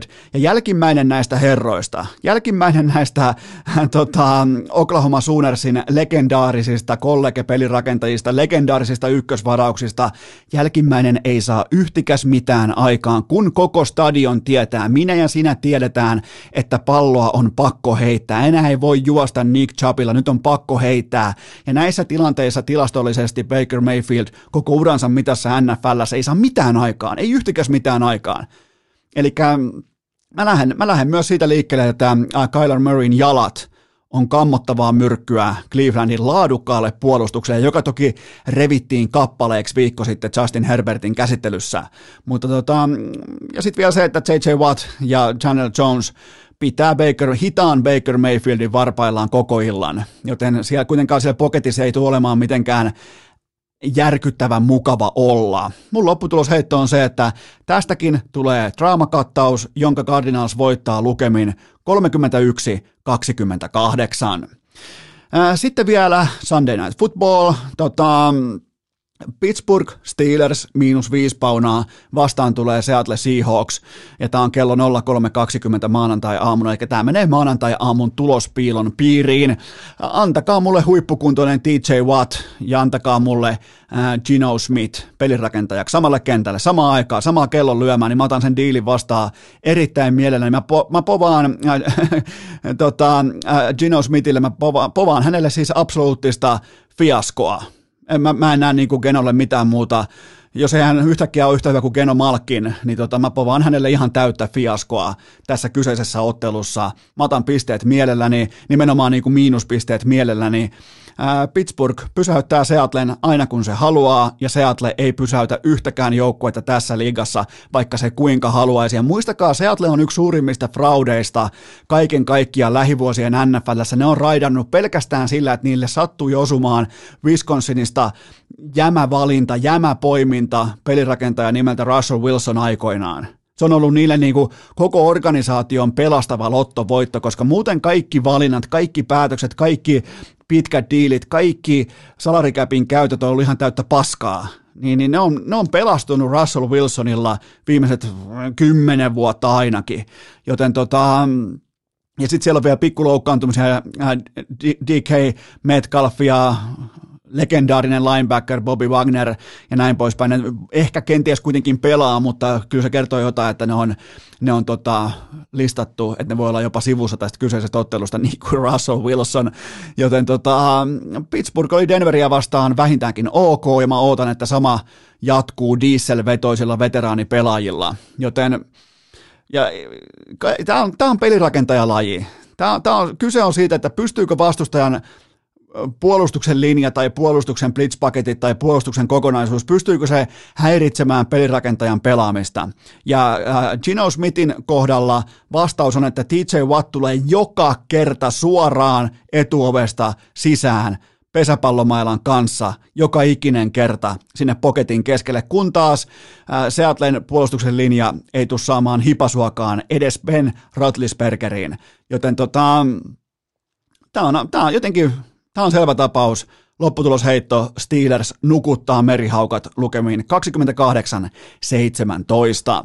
Eli kertauksena Chargers plus kolme, Cardinals plus kolme ja Steelers miinus viisi. Urheilukääst! Podcast, jota Ika Lehkonen koettaa vieläkin kuunnella vanhasta puuradiostaan. Tähän välikköön mulla on teille huippunopea kaupallinen tiedote, jonka tarjoaa E A Sports. It's in the game, nimittäin N H L kaksikymmentäkaksi huippu odotettu peli. Uusilla pelimoottoreilla, kaikilla spekseillä, uudet graffat, kaikki se on nyt kaupoissa. Ihan missä muodossa tahansa, kovalättynä, nettimuodossa, missä muodossa tahansa se on tänä perjantaina kaupoissa. Käy ostamassa. On muuten aika lailla hyvä. Mä tykkään ennen kaikkea näistä uusista väligrafiikoista, vaikka aloitusympyrää laitetaan pelaajien tilasta tai, tai jotain muuta vastaavaa ilmakuvasta ja näin poispäin, niin meikä syttyy. Mä en tiedä sytyt sä, mutta mä sytyin. Siinä on monia uusia sellaisia silmään käyviä elementtejä messissä, mitä ainakin meikäläisen tällainen esteettinen silmä arvostaa erittäin korkealle, joten kaikista kaupoista ja storeista ei mitään muuta kuin peleille kaverit kasa, se on pimentyvä syysiltä, sohvan herruus tai rouvuus tai kuningattaruus jako kertalaakista, ohjaimia huolella, pelit käyntiin, eli E A Sportsin N H L kaksikymmentäkaksi on kaupoissa juurikin tänä perjantaina, menkää ostaa omanne pois, ja meikä laittaa myös tänään samaisena perjantaina, mä myös jättimäisen E A Sportsin tuotepaketin jakoon Urheilukästin somekanavissa. Ja se ei ole mikään pikkupaketti sitten, se ei ole mitään niin kuin, että tulee osallistumispinssi. Se on sitten kunnon kamaa, ja mä oon itekin, mä oon vähän sillä rajalla, että tota, pitäisikö siihen osallistua itsekin, koska siellä on yhden kappaleen sellaisia pelaajia, nimmaripelipaitoja, mitkä ehkä kiinnostaisi mua omakohtaisesti aika paljonkin, mutta ei auta, kyllä ne on pakko laittaa, laittaa tota teille kuuntelijoille jakoon, mutta mä näin sen paketin tuossa äsken, ja mä ajattelin, että jaha, nyt lähtee sitten ihan ok pakasi jakoon E A Sportsilta, mutta tota, menkää ottaa uusi, uusi N H L kaksikymmentäkaksi haltuun, on viimeisen päälle, on testannut, on mukava pelata, on jokaiseen lähtöön. Jotenkin mä, se on jotenkin vaan kuuluu syksyä, että on uusi N H L-peli hyllyssä tai sitten siellä ihan konsolin uumeniin kätkettynä, joten ottakaa haltuun, ottakaa hyvin vastaan, ottakaa hienolla, hienolla ryhdillä vastaan N H L kaksikymmentäkaksi, koska se on syksyn merkki. E A Sports. It's in the game. Äh, tähän kylkee myös toinen kaupallinen tiedote, jonka tarjoaa Lumonite. Kaikki tietää, mistä on kyse. Kyllä vain, otsavalo ei koskaan paskalla otsalampulla metsään. Ei etenkään nyt, kun pimeä tulee koko Suomessa suurin piirtein kuuden jälkeen illalla. Älä mene metsään paskalla ot- otsalampulla. Ikinä tulee vaan paha mieli, tulee ahdistus ja hyvin todennäköisesti myös avioero. Joten Valostoressa kaikki Lumoniteit, otsa, kaikki Lumonitein otsavalot jo ennestään miinus kymmenen prosenttia, ja siihen päälle vielä tulee toinen miinus kymmenen prosenttia koodilla urheilu. Miettikää, ensin kymmenen, sen jälkeen kymmenen pinnan alennusta, ja ne stäkkäytyy päällekkäin, ja tota... Eli toisin sanoen sata viisikymmentä tuotteita ostetaan mitä, sata kymmenen eurolla suurin piirtein, joten tota, kannattaa investoida kunnon otsavaloon. Mä tiedän, missä kaikissa tilanteissa, hiihtäessä, ää, iltakävelyt talvella, kaikki näin poispäin, koiralenkit, niin kunnon kamat mukaan, aina kunnon. Ja kannattaa muutenkin tällaisia asioita, mitä kannattaa ostaa vain kerran, niin ostakaa kunnollista, älkää ostako sitä kymmenen euron sysipaskaa lampua sieltä kaupasta. Ostakaa Lumonite, mä oon siitä elävä esimerkki, että mä oon tehnyt sen tiimoilta oikein, sekä myös väärän tämän päätöksen aikoinaan ja ihan kaikki meni päin persettä. Joten tota, ja sen jälkeen mulla ei ole ikinä ollut mitään muuta pääkopassa pimeällä kuin Lumonaitin lampuja, koska ne on parhaita. Menkää valostore piste fi, siellä on Lumonaitin otsavalot ja aikamoisessa alennuksessa ja siihen koodilla urheilu sitten vielä kymmenen pinnaa alennusta lisää, joten valostore piste fi. Ää, tähän kylkee myös omakohtainen, aika lennokas mainos, ää, hikipanta piste fi, muistakaa kangasmerkit. Se, ne on nyt siellä. Te opiskelijat, te olette nyt janonnut ja te olette kuolannut, te olette huutanut, että missä on kangasmerkit, niin siellä ne on, kuulkaa, hikipanta piste fi. Ja loputon respect sille opiskelijajärjestölle, jotka koitti saada mua maksamaan, että mä saan mun kangasmerkin heidän haalariin, joten automaatiotekniikan jengille johonkin fucking Tampereelle, niin hatunnosto siitä, että... että siellä osataan pelata peliä. Että eihän se ole koskaan tyh- tyhmä, joka pyytää, vaan se, joka maksaa keskimäärin myös niin urheilusopimuksissa. Joten tota, sinne lähti respekti, kun ne yritti saada musta maksumiehen, jotta mä antaisin ilmaiseksi mun kangasmerkkejä ja, ja maksaisin vielä siihen päälle jotain. Joten ei, sieltä ei ainakaan niin kuin häpy lopu automaatiotekniikan parista. Mutta tota, kangasmerkit, paadel, ah, pahu, tulikuumat paadelpaidat, lähti muuten Virkkusellekin yksi, ja pipot, hupparit ja aivan kaikki osoitteesta hikipanta piste fi ja nyt sitten Dota kaksi guru, suoranainen legenda, suuri lajivelho, Benjamin Nota Läärä. Treenikamat niskaan! Kuulokkeet korville, kästi tulille ja toistot sisään. On aika toivottaa tervetulleeksi urheilukästiin seuraava vieras, jolla ei ole yhtikäs mitään hajua siitä, mihin hän on tällä hetkellä lupautunut, koska hän on Dota kaksi-pelin, globaalin jättipelin huippuasiantuntija, ja miettikää, hän käyttää tällä hetkellä kallisarvoista aikaansa urheilu fucking kästiin, joten Benjamin Nota Läärä. Tervetuloa urheilukästiin. Kiitos paljon, kunnia olla täällä vieraana. Tämä on suuri kunnia meille kaikille ja varsinkin mulle Dota kaksi asiantuntijana. Tämä on vähän niin kuin, tämä on tällainen kollegiaalinen hetki, joten mä tiedän, että sä oot kuullut mun äh, suuren äh, The Internationals äh, Dota kaksi ennakon, kun mä tein tuohon viime, olisiko ollut viime perjantai vai toissa perjantain urheilukästin jaksoon, niin äh, jos mä kutsun sua kollegaksi, niin otat sä kopin siitä? Kyllä, kyllä. Me voidaan vaikka käydä heti, että Matumbaman. Joo, me voidaan, voidaan heti alkaa harjoittelemaan tota Matumbamanin nimeä, koska aina kun mä näen M, A ja B samassa nimessä, niin mun aivot sanoo Alabama. Alabama, se on välittömästi ja nimenomaan jenkkifutisjoukkue, joten tota, mä otin siitä aika tuhdit hopeet kaulaa, mutta tämä on hieno juttu, että äijä on messissä, saat kotimaisen Dota kaksi kummisetä, niin autetaan helposta. Oisitko ennemmin Dota kaksi miljonääri vai kummisetä? Jos oot molempia, niin onneksi olkoon. No, eihän rahaa ikinä voi olla liikaa, sanotaanko näin, että kyllä mä sen miljonäärin valitsen, mutta kyllä mä tuosta kummista itsellisikin tykkään, että siinä on historiaa, että mä en muistaakseni Arttu oikeastaan jossain vaiheessa käyttää, ja se käytännössä perustuu siihen, että ää, aikoinaan kun esim. Matumpa meni, niin hä- hänen kanssa pelattiin aikoinaan Assemblylla kaksituhattaviisitoista taisi ollut, eli kaksituhattaviisitoista kaksituhattaneljätoista, kun mä tulin Intistä, ja ää, se oli ensikosketus Matulla itse asiassa tähän ammattilaispelaamiseen, että ennen sitä oli pelannut vaan tuolla puplalla, ja tuota, sanotaanko sitten, että mä oon ollut semmoinen ehkä henkilö, joka on jonkin verran mentoroinut esim. Matua alussa ja sitten jeesallut matkan värrellä muitakin suomalaisia pro-pelaajia. Oh. Itsekin aikoinaan pelasin ammattitasolla ja sitten valmensin loppupäässä myös jen- Jenkeissä International kaksituhattakuusitoista. Okei, okay, eli tota, voidaanko vetää vähän mutkia suoriksi ja todeta, että nämä kaikki Matumpamanit ja Topsonit ja Jeraxit ja kumppanit, ne on vähän niin kuin sun kasvattaja? No, ei ehkä kaikki, mutta kyllä Matua jeesattiin matkan alussa, sanotaanko näin. Mieti, kun sä olisit Juhani Tamminen, niin sä alkaisit nyt jo niinku luettelemaan, että kuinka siinä kapaloit aikoinaan Matumpamani ja veit sen ekaa kertaa pelihallille ja näit, että siinä on se talentti. Ja, ja tota, mutta joo, toi on aika, ja, ja miettikää, tai niinku kuuntelijatkin voi hypätä nyt mukaan siltä osin, että tota, jos joku vielä kuuntelee, mä en tiedä, nyt mennään Dota kakkosella ja ollaan urheilukästissä, joten mä toivon, että joku vielä kuuntelee, mutta äh, kun puhutaan vain vuodesta kaksituhattaviisitoista, niin siellä on niinku kuusi vuotta siihen aikaan. Ja siitä eteenpäin noista jätkistä on tullut multimiljonäärejä, niistä on tullut ää, isoja pelureita globaalisti, niin tota, minkälaisin tunteen olet nimenomaan katsellut sitä, kuinka vähän niin kuin, jos nyt kieliposkessa vitsailtiin, että omista kasvateista tulee maailman tähtiä, niin tota, mitä, mitä fiiliksiä se aiheuttaa? No tuota, voisin kertoa tarina, kun me selostettiin tämä kaksituhattaseitsemäntoista International seitsemän, missä minä ja Arttu oltiin. Me tehtiin silloin tuolla Almanilta Tam- ö, Orivedeltä, se on vanha kansanopisto, semmoinen iso rakennus oli kansanopisto. Ja tuota, siellä meillä oli semmoinen luokka, missä sitten tehtiin. Ja Elisan ensimmäisiä e-sport-lähetyksiä itse asiassa oli. Ja kyllä siinä, kun oltiin kaksi viikkoa painettu, niin kyllä siinä vähän, no tippa tuli linssiin finaalissa, kun näin, että Lasse siellä nostaa pokaalia. Että kyllähän se oli niin kuin mukavaa niin kuin nähdä, että on niin kuin päässyt tuohon pisteeseen, voittaa tuon Dotan M M. Okei, mutta kyllähän se niinku tavallaan, kyllä se jotain kertoo. Mun mielestä silloin aina kun selostaja itkee, on se sitten vaikka ää, tota, perinteinen urheilu, e-urheilu, mikä tahansa, niin mun mielestä silloin ollaan ytimessä, kun, kun selostaja uskaltaa heittäytyä vähän siihen itkun puolelle, niin mä oon mukana.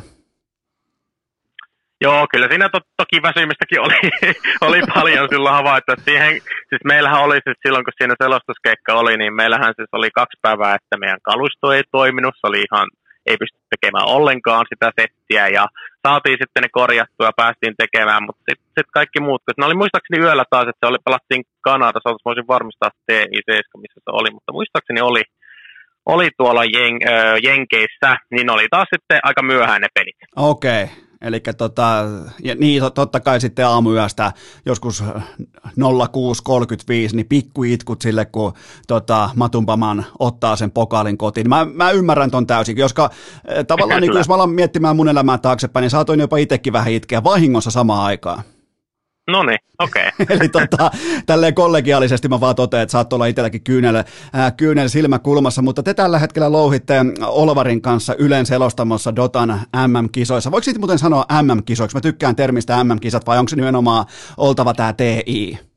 Voisit sanoa, että M M-kisat. Okei, okay, mikä siitä tekee nimenomaan? Hypätään suoraan syvään päähän. Mikä, mikä sen Joo. nostaa kaiken muun niin kuin yläpuolelle? No varmaan se palkintopotti, että... sehän niin kuin on nytkin tällä hetkellä neljäkymmentä miltsiä, ja sitten totta kai myös se, että sinne ei pääse, ellei niin kuin koko vuoden sitten, se systeemi on vaihtunut, aikanaan sinne pääse kutsulla, vaan huippujoukkueet, ja nyt se toimii silleen, että jokaisen joukkueen käytännössä pitää vuoden aikana grindata niitä pisteitä, ja sitten sen pisteytyksen mukaan sinne niin kuin pääsee joukkueita kutsulla. Okei, eli sinne ei ole sellaista yhtä isoa matsia, mikä pitää voittaa do or die, vaan sun pitää laittaa toistot sisään tasaisesti pitkin vuoden.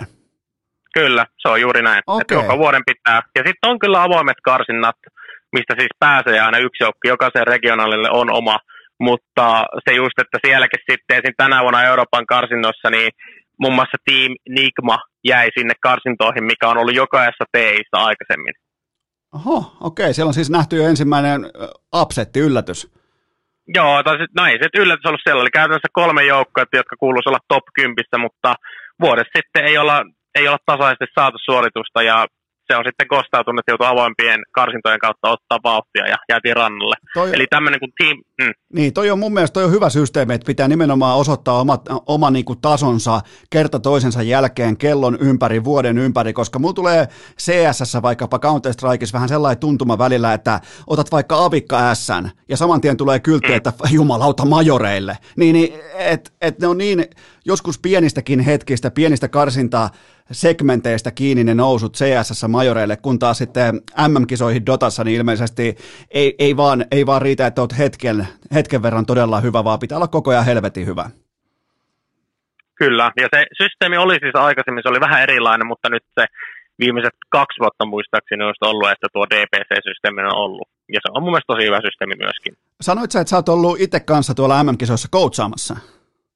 Joo, The International kaksituhattakuusitoista oli myöskin tuolla Key-areenalla, Key-areenalla Seattlessa, niin siellä tuota, olin valmentaa. Se oli itse asiassa hauska tarina, se on kolme kuukautta vanha joukko, oli silloin semmoinen kuin Escape Gaming, ja tuota, mä olin pelannut moneen niistä pelaajien kanssa aikaisemmin, siis ihan puplaa, ja joskus aikoinaan oltiin pelattu jossain miksi-jengeissä, ja mä olin tuolla Saksassa E S L:ssä Frankfurtissa silloin ennen tota, T I:tä, ja siellä sitten tapasin tämän joukkueen kapteeni Syntereni, ja no silloin oltiin viettämässä iltaa, se puhui mulle, että haette nyt tässä coachia pitkään, ja, ö, he koet, mutta ei ollut niin kuin löytynyt, pitkään on etsinyt, ei ole löytynyt, sitten mä sanoin silloin, muistan illanvietossa sanoin, että ottakaa mut kokeiluun, että kun ne muutakin pelasivat avoimissa karsinnoissa, niin ottakaa mut kokeiluun, katsotaan miten menee, ja sitten jos kävisi niin hyvä tuuri, että päästäisiin niin sitten voidaan jutella. Ja sitten mä muistan juhannuksen, mä tein juhannuksena, mä tein mitä kaksi viikkoa Exceleitä silloin vaan, kun pelattiin avoimen, avoimet karsinnat, sitten päästiin suljettuihin karsintoihin, niistä suljetuista karsinnoista päästiin sinne T I C, mutta siellä oli sitten semmoinen kuin wildcard-karsinnat, eli sinne jenkkeihin pääsee, mutta siellä paikan päällä pitää pelata vielä karsinnaa, mistä kaksi joukkuetta pääsee sitten itse turnaukseen. Okei. Oliko se tota, että, ja, ja siitä ei enää menty eteenpäin, vai miten siinä kävi? Öö, me päästiin, itse me päästiin ihan sen pääturnaukseen, mutta, mutta sitten, öö, no joukko oli kolme kuukautta vanha, että sanotaan, että siinä oli jo, siinä oli aika hyvin suoritettu, että päästiin sinne T I C:hen, noin uudet joukkueet sinne yleensä pääsee. Ja sitten kun päästiin sen group tageen, niin group tageen, no me, meillä ei mennyt niin hyvin, ja sitten öö, siinä systeemi, mikä tänäkin vuonna oli, että ne, jotka on siellä group tageen jälkeen siellä ylhäällä, niin ne saa valita ensimmäisen vastustajansa. Ja meidät valitsi Fnatic, joka on aika vanha organisaatio, ja ne, me sitten hävittiin playoffeissa heti ekalla kierroksella. Joukkue sai kumminkin vähän yli sata tonnia, ja Fnatic oli siinä, siinä vuonna top neljä, että oli kyllä vahva joukkue. Okay. Ja oli best ykkönenkin se eka matsi, niin ei sitä turha sitä muistella liikaa, että kyllä sitä silloin jos sitten, jos olisi tehnyt tämän ja tämän hyvin, mutta sitten pelattiin niin hyvin kuin pystyttiin, ja se on ainoa milloin väliä. Mä oon penkonut sun pelaajahistoriaa ja näin poispäin. Mun mielestä sulla on yksi ihan eeppinen joukkueen nimi, Maksalaatikko. Todella kova joukkueen nimi. Tota, montako T I:tä toi joukkue on voittanut? No Maksalaatikolla käytiin voittaa, voittaa Suomen paikallisia turnauksia vaan, mutta ei T I sen valitettavasti päästy. Se olisi kyllä ollut aika kova, kun siellä olisi jossain, kun alkaa olemaan kymmeniä miljoonia pöydässä, ja sitten kysytään, että mikä tämä, niin kuin, mitä tämä tarkoittaa, tämä sana maksalaatikko, kun siellä on hienoja, siellä on Liquidia ja O G:ta ja Team Secretia vastassa, niin sitten sinne pamahtaa tollain kuin maksalaatikko, niin se olisi ollut, se olisi ollut niin kuin tarinana aika hauska. Joo, nuorempana tuli tuota, nimi, ni, tiimin nimi oli se vaikea aina päätös, että mikä on, että oli Sirkus Finlandia ja Maksalaatikkoa ja Veni Vidi Vitsiä ja mitäs muuta kaikkea sinne mahtui, että aina mentiin uuteen Suomi-turnaukseen uudella jengillä ja uudella nimellä. Okei, toi on hyvä. Miten sitten, sä oot ollut siis sekä pelaaja että, että valmentaja, kummassa roolissa muuten koet olosi kodikkaammaksi, nimenomaan pelaajana vai coachina?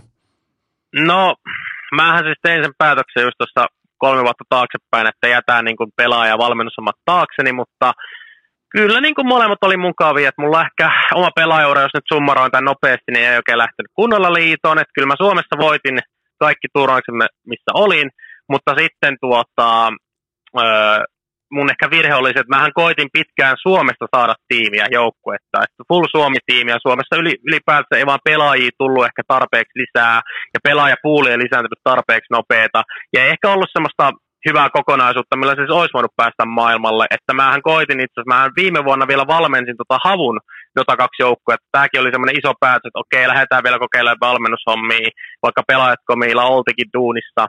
Ja tuota, siinä sitten puoli vuotta koitettiin nuorien tyyppien kanssa, jo, jotka on vieläkin veikkaan, että sieltä tulee uusi, uusi Matumbaman tai uusi Topson joku päivä tästä joukkueesta, koska puhuttiin kumminkin niinkin hyvistä pelaajista, että siellä oli kaikki top viisisataa maailman listoilla Dotassa, mutta ei sitten joukkue lähtenyt ja siinä sitten lopetettiin homma, että sen jälkeen tuumaan sitten, että okei, että eiköhän nyt tämä valmennuksi munkin osaltaan nähty, että Jatkan, jatkan tässä pelaatkomi-hommissa sitten selostajana näitä Dota-turnauksia. Seuraan totta kai, pelaan itsekin vielä Dotaa, mutta en ammatillisesti.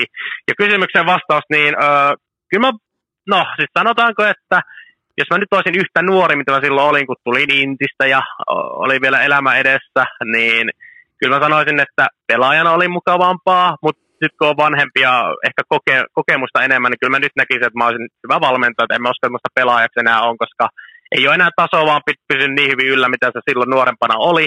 Ja sen lisäksi on, no, tässä melkein kolmekymppinen aletaan ole, joka totta kai varmasti herättää naurua monesta kuuntelijasta, että tämän ikäisenä mietitään e-sportista, mutta se on valitettavasti se, kun alkaa tota ikää tulee. Ja Dotassa se ei ehkä se ikä, että onhan tuolla teissäkin nyt kolmekymmentäyksivuotias taitaa olla Lam, vai onko kolmekymmentäkolme, niin Dotassa se ikä ei ole niin iso tekijä, mutta on vaan muutenkin päättänyt elämän osalta, että keskitytään ihan noihin työhommiin, vaikka e-sportissa onkin vielä duunissa. Eikös niin, tuosta, tuleeko sen jälkeen sitten noussaa tälle niin kuin kummisetä tasolle sen jälkeen, kun ottaa hiiren viimeisen kerran koneesta irti ja laittaa sen pöytälaatikkoon, niin sen jälkeen, niin kuin, ja sitten vielä Olvarin siunauksella, sen jälkeen sut vähän niin kuin lyödään kummisetäksi?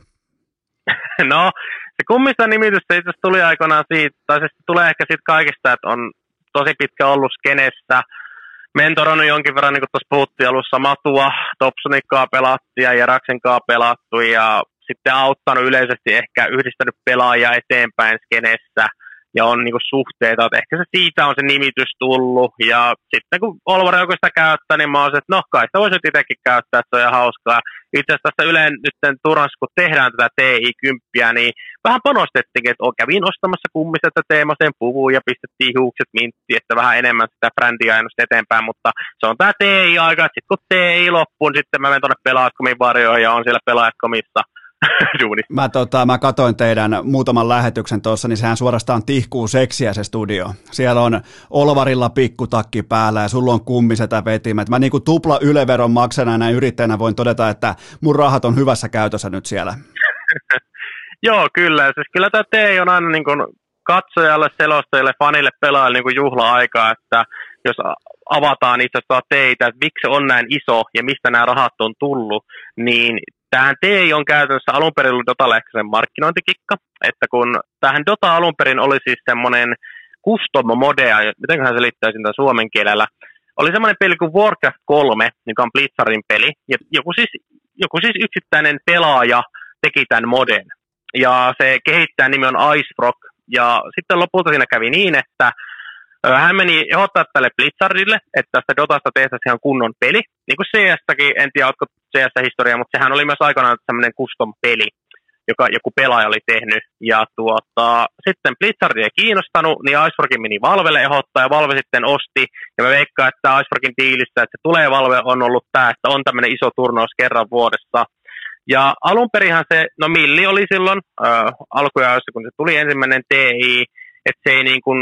Silloin se oli, oli tosi iso summa, mutta nythän tämä on niin kuin lähtenyt ihan käsistä, että miten se käytännössä lähti käsistä on se, että joka vuosi pelin sisälle tulee semmoinen battle-passi. Eli käytännössä sinne tulee semmoinen juttu, että sä voit ostaa niin kuin pelin sisäisiä skinejä, hattuja, u- uusia aseita, uusia loikäydenmiekkoja, kilpiä niille hahmoille, jotka ei käytännössä mitenkään parannut sun suoritusta pelissä, mutta ne vaan ukot näyttää hienommilta.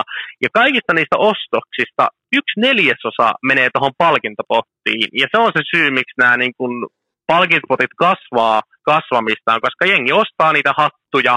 Ja sitten myös tykää, no Valvekin totta kai ne tekee niistä hatuista aika hyviä, että jengi haluaa ostaa niitä. Ja Dotalla on aika pitkään niin kun semmoinen, öö, sanotaan, että Dotassa niin kun skene nyt ei ole hurjasti kasvanut, mutta on paljon semmoisia tyyppejä, jotka ei pelaa aktiivisesti, mutta sitten T I:n aikana aina niin kun nousee kattoa, ja sen takia Dotassakin luvut on pysynyt samoina koko ajan. Okei, toi on muuten hyvin mielenkiintoinen. Toi on siis aivan täysin uniikki, ei tule mistään perinteisestä urheilusta tietenkään vastaavanlaista mieleen. Eli toisin sanoen, jos mä menen ostaa vaikka, mä, meen, mä teen nyt tuota Dota kaksi-tilin, mä up, upgradeaan mun velhon hihan, se maksaa, tota, se maksaa vaikka sata euroa, niin siitä kaksikymmentäviisi euroa menee suoraan tulevaan tota, Matumpamanin pääpottiin. Mieti.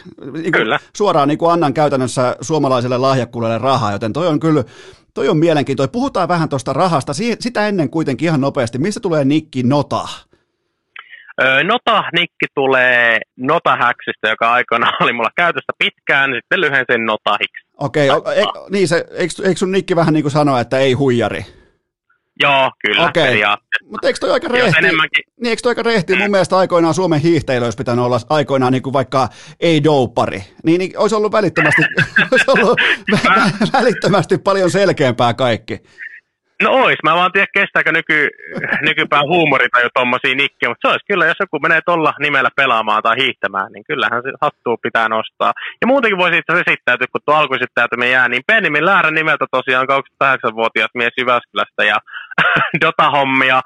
Tehnyt tässä pitkään pelaajana, valmentajana, selostajana, nykyään on sitten tuolla Pelaajatkomissa toimin tuottajana ja osakkaana. Okei, sä pääsit vielä itsekin esittelemään itse. Se on kyllä tärkeää, koska noista, noista mun esittelyistä, niin niistä on aina puolet keksitty ja puolet niin kuin ihan täyttää sirkusta ja farsia, mutta noihin rahoihin takaisin, niin, niin tota, nämä, on, nämä rahat on siis, vaikkapa nyt sitten T I:ssä, niin nämä rahat on paljon paljon isommat kuin vaikkapa tenniksessä tai golfissa, melkein koko kalenterivuoden mitassa, ja hyvä esimerkki on vaikkapa se, että nyt sitten näissä niin sanotuissa M M-kisoissa voittajajoukkueelle tulee reippaat kahdeksantoista viisitoista miljoonaa dollaria. Vertailun vuoksi vaikka jääkiekon äs äm-liigan kattojärjestön liikanvaihto on suurin piirtein vähän reipaat kaksikymmentä miljoonaa vuodessa, joten tota, sitten kun siellä jaetaan toi neljäkymmentä miljoonaa, niin, niin tota, onko tämä kuumaa ilmaa, onko tämä kupla, o, tuleeko sinne jonkinnäköistä niinku eurooppalaisen huippujalkapallon tyyppistä rahaa jostain, joka ei lopu ikinä, vai miten, kun sä sanoit, että siellä on tätä itserakenteisuutta nimenomaan, että ää, tota, pelaajat voi ostaa tuotteita ja sitten menee suoraan pääpottiin ja näin poispäin, mutta mi, mistä muualta tulee noin helvetinmoisia rahoja?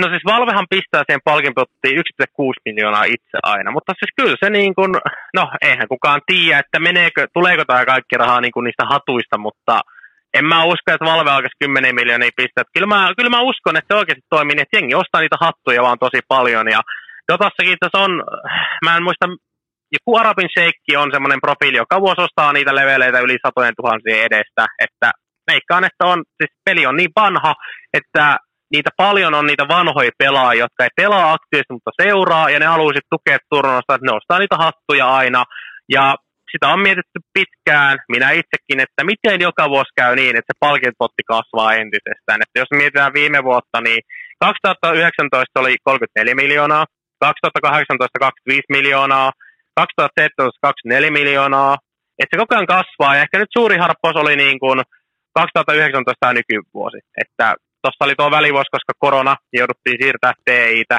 mutta neljäkymmentä piltsiä nyt, ja onhan tuo niinku hurja summa rahaa, kun miettii. Ja ylipäänsä se, että puhutaan siitä, että ekan T I:n palkintopotti oli se yksi pilkku kuusi miljoonaa. Niin. niin nyt jos pääset viienneksi tai kuudenneksi T I:stä, niin saat jo yksi pilkku neljä miljoonaa.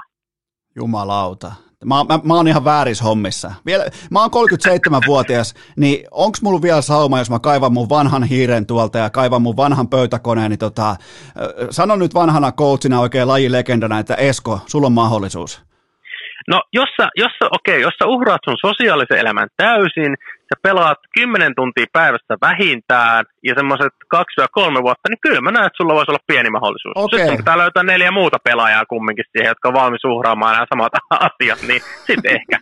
No tää on, tää on kyllä, tässä tullaan ehkä, no Mä, mä pidän ton korvan takana, mutta toi on kyllä Dota kakkosessa toi on hyvin mielenkiintoista toi, että tuolla on, mitä termiä sä muuten käytät tuosta, että ne ostaako siis hattuja, mitä ne ostaa ne, ne tota, niinku pelaajat? Ostaa skinejä. Skinejä? Eli puhutaan skinejä, joo. Okei, okei, eli ne ostaa siis skinejä, mikä se sun termi, onko se hat, hattu vai mikä se on? No hattuhan on semmoinen läppä, mikä tulee käytää siitä, että Äh, silloin kun Steam tuli, niin tuli tämmöinen peli kuin Team Fortress kaksi. Ja siinähän tuli aina hattuja. Ja sitten, sitten se on vähän niin kuin jäänyt, että kun tulee näitä pelin sisäisiä kosmetiikkaa, niitä kutsutaan hatuiksi. Okei, kun mä luulin, että jumalauta, siis myyks noi konkreettisia hattuja, koska ei, ei mulla, mä voin myöntää, että urheilukästin pipoja osoitteessa hikipanta piste fi, niin ei ole myyty neljälläkymmenellä miljoonalla dollarilla. Sen voin vahvistaa sen huhun ihan niin kuin tosiasiaksi, että mä aloin, aloin pohtimaan, että siis hattuja, mutta nyt tää, niinku, tää tavallaan taas palautuu. Joo, no niin, kyllä. Tää, tää palautuu kohdille, eli siis pelin sisäisten ostojen volyymi on globaalisti noin helvetinmoinen. O, o, se on varmaan Kyllä. yhteenveto tähän kaikkeen. Joo, se on juuri näin. No entäs mennään tota, tällaiseen pohdintaan, että miten Dota, Dota kakkosen rahavalta tai osaamisvalta asettuu akselilla itämaat ja länsimaat? M- missä on isoin hauis? Puhutaan ensin vaikka rahasta. Missä on eniten Dota kaksi rahaa maailmassa tällä hetkellä?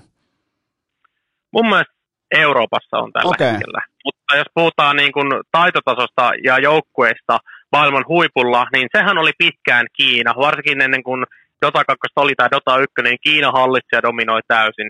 Sitten se on hyppinyt Kiinan ja Euroopan välillä, ja Venäjäkin oli yhdessä vaiheessa pinnalla aika paljon, mutta nyt se on Eurooppa ollut aika pitkään. Että teistä on ollut sellainen legenda jopa, että joka toinen vuosi Kiinan joukkue voittaisi, joka toinen vuosi Euroopan joukkue, mutta nyt tämä O G, joka voitti kaksi kertaa putkeen, vähän niin kuin rikko tämän öö, trendin. Eli siis käytännössä Topsoni kävi katkomassa dynastiat. Kyllä. Okei, on se kova ukko, että uskaltaa. Mites moi, miten noi kiinalaiset voi pärjätä tuossa pelissä, kun tästä voi tulla canceli, mä otan sen vastaan, mutta sie- siellähän siis on internettiin pääsykin helvetin vaikeata keskimäärin. Ni- niin miten ne voi dominoida lajia, jota kuitenkin pelataan internetissä? Tämä on taas tällainen, ty- tyhmä ihminen kysyy tyhmiä, mutta se vaan ihmetyttää mua. No kai, mä, mä nyt oletan, no mä nyt oletan, että tuota, se on tasoa, tai itse asiassa, no ehkä mä, mä menen sanoa jotain, mutta ehkä mä en halua kansella sun showta, niin tuota, mutta mä ikään, että se on sen verran tehty silleen, että se on helppo ohittaa, sanotaanko näin.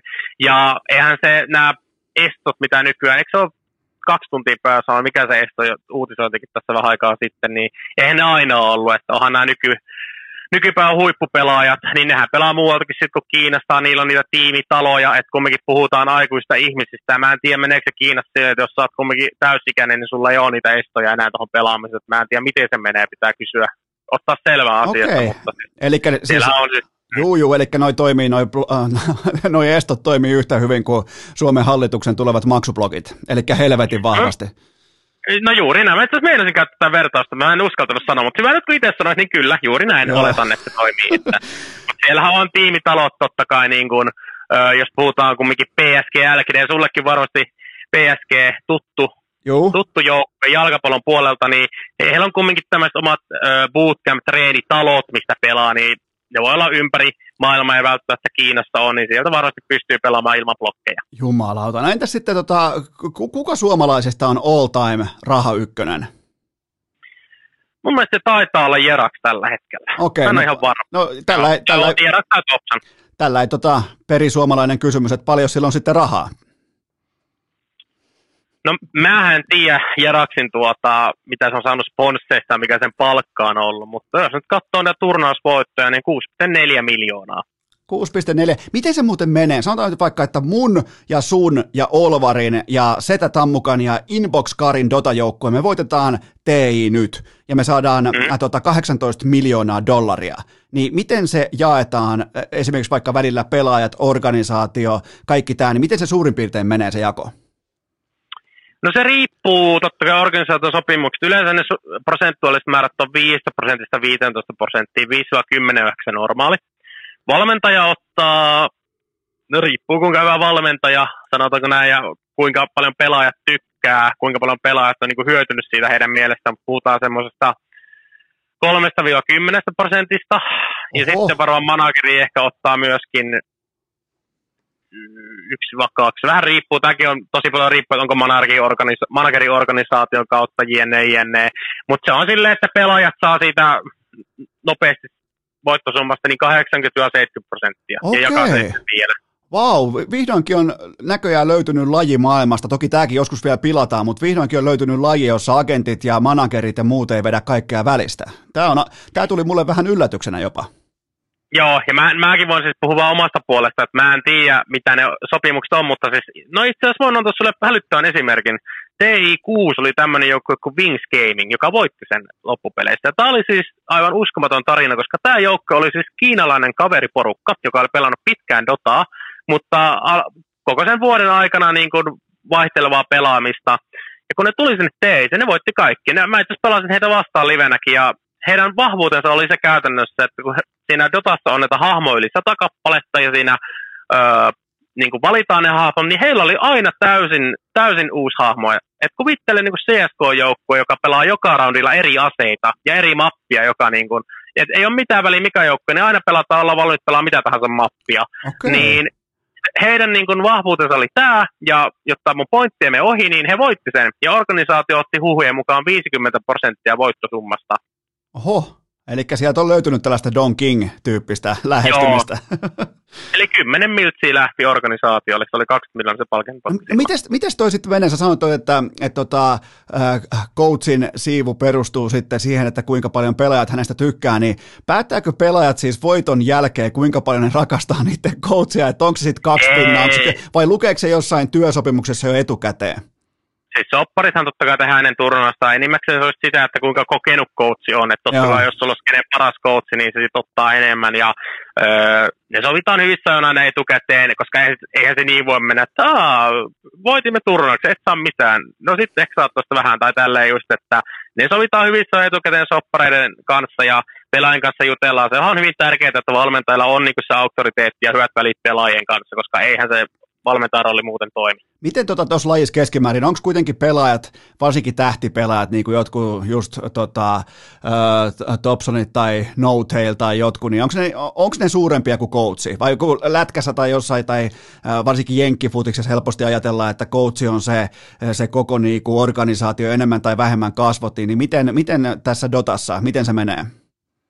Siis kyllä se yleensä menee, että pelaajat on niin kuin suurimpia kuin coachi, mutta siis sitten kun puhutaan ihan itse turnaus suorittamisesta ja sitä tekemisestä, niin kyllähän kaikki nuo pelaajat on ammattilaisia, ne kuuntelee sitä coachia, antaa sille sitä auktoriteettia. Totta kai riippuu, riippuu persoonasta että, ja joukkueesta varmasti, mutta jos me otan O G:n esimerkiksi, niin kyllä mä oon ihan varma, että O G:llä on taus, täys niinku respekti valmentajaa kohtaan ja siellä käyttäydytään ammattimaisesti, että kun se valmentaja on sinne valittu ja jokaiset pelaajat varmasti kysytään mielipide, että onko tämä OK tämä valmentajaksi ja koe ajetaan se valmentaja, niin eihän se toimi, jos se ei jengi luota siihen valmentajaan.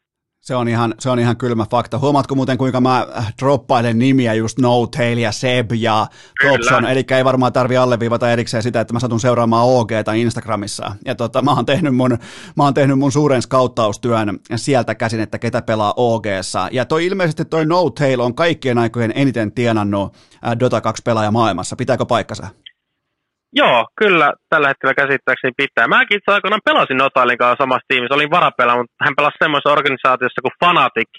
Ja tuota, on, voin sanoa omista pelikokemuksista silloin, kun pelasin hänen kanssaan kuukauden, niin tuota, on niin kuin todella positiivinen tyyppi. Ja saa ehkä muistakin sitten semmoisen positiivisen asenteen pelissä. Ja on ihan niin kuin ansainnut paikkansa, että on eniten tienannut ja on tuota O G:n kapteeni, ihan O G:n käytön sielu, jos puhutaan tälle, että perustanut joukkueen. Ja O G on pitkä, pitkä tarina on joukkueella, että ennen kuin Topson ja Jeraxi, tai Topson ja Ana tuli, niin OGllahan ei mennyt niin hyvin, että sieltähän lähti E G:seen pari vanhaa pelaajaa, ja sinne E G, tämä Fly oli Notailin paras frendi, ja ne oli pelannut koko uransa melkein samassa joukkueessa. Sitten siinä vähän niin kuin tapahtui tämmöinen ehkä, mä en tiedä mitä draamaa siellä kävi, mutta siitähän tuli kauhean niin kuin draaman kaari tähän katsojille, koska siinä sitten kävi niin, että Fly vähän niin kuin jätti Notailin sinne O G:seen, sitten O G lähti pelaamaan näitä avoimia karsintoja just Topsonin kanssa, Topias otettiin ihan ulkopuolelta ja Ana otettiin siihen, ja sitten sieltä päästiin T I C, ja tuota, O G:han tiputti sitten E G:n turnauksesta. Uhuhu,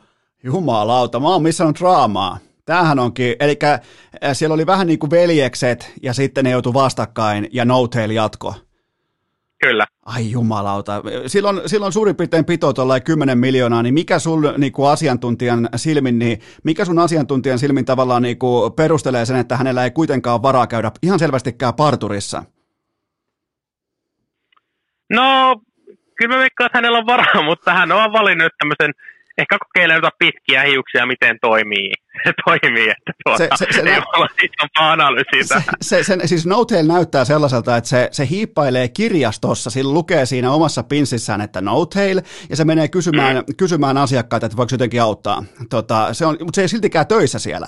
Se on niin kuin vapaaehtoisduuni, se näyttää ihan siltä, ja, ja tota, täytyy sanoa, että tota, noita summia tienanneena, niin mi- miten muuten asettuu, ihan vakavasti kysyä, niin tota, kun tuolla on monennäköistä ukkoa ihan maailman huipulla ja näin poispäin, ja, niin, niin mikä tuolla ihan huipulla erottaa sitten just vaikka jonkun äh, Topsonin tai Matumbamanin, tai mikä, mikä heidät erottaa sitten siitä seuraavasta ehkä B-tasosta, jotka on hyvin lähellä maailman huippua ja ihan siellä huipun tuntumassa ja totta kai omissa maissaan, omissa, äh, omilla leveleillään tota, niin kuin omissa pyö- ympyröissään, mutta sitten mikä tekee noista siellä pyramidin huipulla, mikä tekee niistä erikoisia?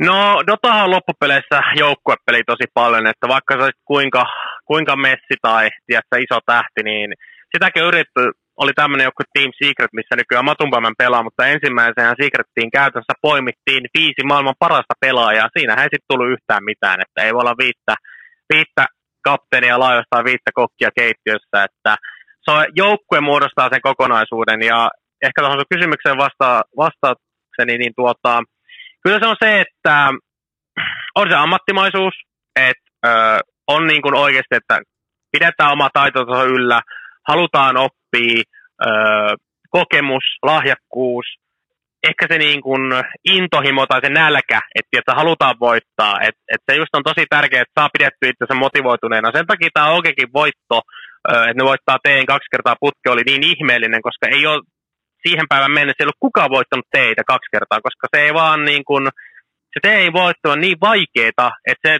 kun sä saat sitä rahaakin niin paljon, että se, että sä oot itse motivoituneena, että okei, sä menet uudelleen nyt pelaa näistä rahoista ja sä halu, niin kuin, oot parempi kuin muut, koska joka sekunti, kun sä vaikka lomaalet niillä sun voittorahoilla, niin jotkut muut on tuolla grindaamassa ja painamassa sitä duunia, että ne voi voittaa teitä. No toi on, niin, toi on kyllä ihan niin kuin se oikeastaan varmaan kaiken toiminnan ydin. Mä voin ainakin myöntää ihan omakohtaisesti, että mä voittaisin tein, saisin vaikka mun tilille räpsähtäisi yhtäkkiä vaikka kolme ja puoli miljoonaa dollaria. Mun Dota-ura loppuisi siihen sekuntiin. Ihan siis välittömästi. Ihan hiiri takaisin työpöydän laatikkoon ja se on siinä, joten tota, ja toi varmaan selittää tietyllä tapaa myös sen suuren vaihtuvuuden tuossakin lajissa, että koko ajan tulee uusia nimiä, uusia tähtiä, uusia joukkueita ja näin poispäin. Joo, kyllä. Siis onhan se niinku tärkeää myöskin se, että on niinku hyvä fiilis pelata. Et oikeasti niinku, mistä hyvä joukkue koostuu on siitä, että ne on oikeasti hyviä frendejä, ne tulee hyvin toimeen. Se ei ole silleen, että jengi katsoo, että nyt sä oot töissä, vaan sulla on oikeasti hauskaa pelata. Et vaikka sä pelaat ammatikseksi, niin se on, ja siinä O G:lla on tämmöinen mentaliteetti, että se on tosi tärkeää, että jokaisella on oikeasti ö, hyvä fiilis pelata. Et ihan se vaikka kuinka huonossa tilanteessa ollaan, niin on positiivinen niin kun asenne, on hyvä fiilis pelaa, tykätään niistä tyypeistä, kenen kanssa pelaa, ja siitä niin kun sitten lähtee se nousu sinne huipulle.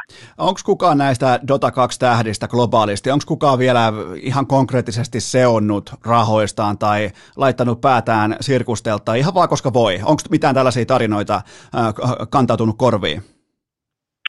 No ei ole, ei ole oman korvaan vielä semmoista isompaa, että kyllähän tuossa oli tuo yksi kiinalainen pelaaja, joka itse asiassa jäi, jäi kiinni, että oli jossain Kiinan porrillissa ollut, joka itse pelaamassa tällä hetkellä tuolla teissä, mutta ei semmoista isompaa sekoamista ole ollut, sanotaanko näin. Hetken aikaa mun aivot toivoi jo, että oli bordellissa pelaamassa. Mä olisin, se, se, olisi, se olisi ollut mun valinta mun joukkueeseen välittömästi.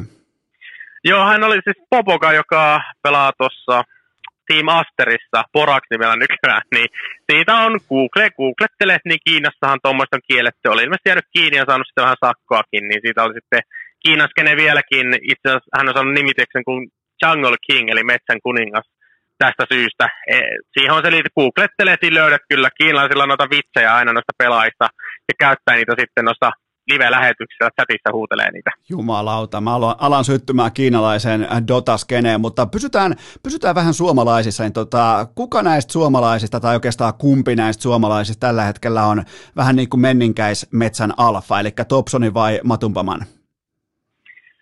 No, kyllä hän pelaa eri roolia, että Dotassakin nämä viisi eri roolitusta, niin kyllä mä sanoin, että molemmat, totta kai Topson on ottanut tein kaksi kertaa putkeen, niin kai se Topson on sitten ykkösenä, mutta kyllä mä sanoin, että nyt näyttää Lassilla aika hyvältä, että hän pudotti itse asiassa oikein tuonne alakaavioon just tuossa eilen. Niin, eli va, siis käytännössä tällä hetkellä just tänään, al, ja tämä voi vaihella koko ajan, mutta just tänään, tänään tota, Matumpamani on, on kärki. Joo, he ovat varmistaneet top kuusi paikkansa tällä hetkellä, O G on tuolla alakaaviossa, missä tulee vähän ilkeitäkin tiimejä, esimerkiksi E G vastaan, niin sieltä joutuu sitten kamppailemaan tuonne finaaliin asti, että yksikin häviö, niin se on sitten laulukuoro ja ulos turnauksessa. No otetaanpa, otetaan, otetaan nyt sitten ihan tota Matumbaman scoopin alle, koska hän menee todennäköisesti, voi mennä hyvinkin jopa päätyyn asti nyt.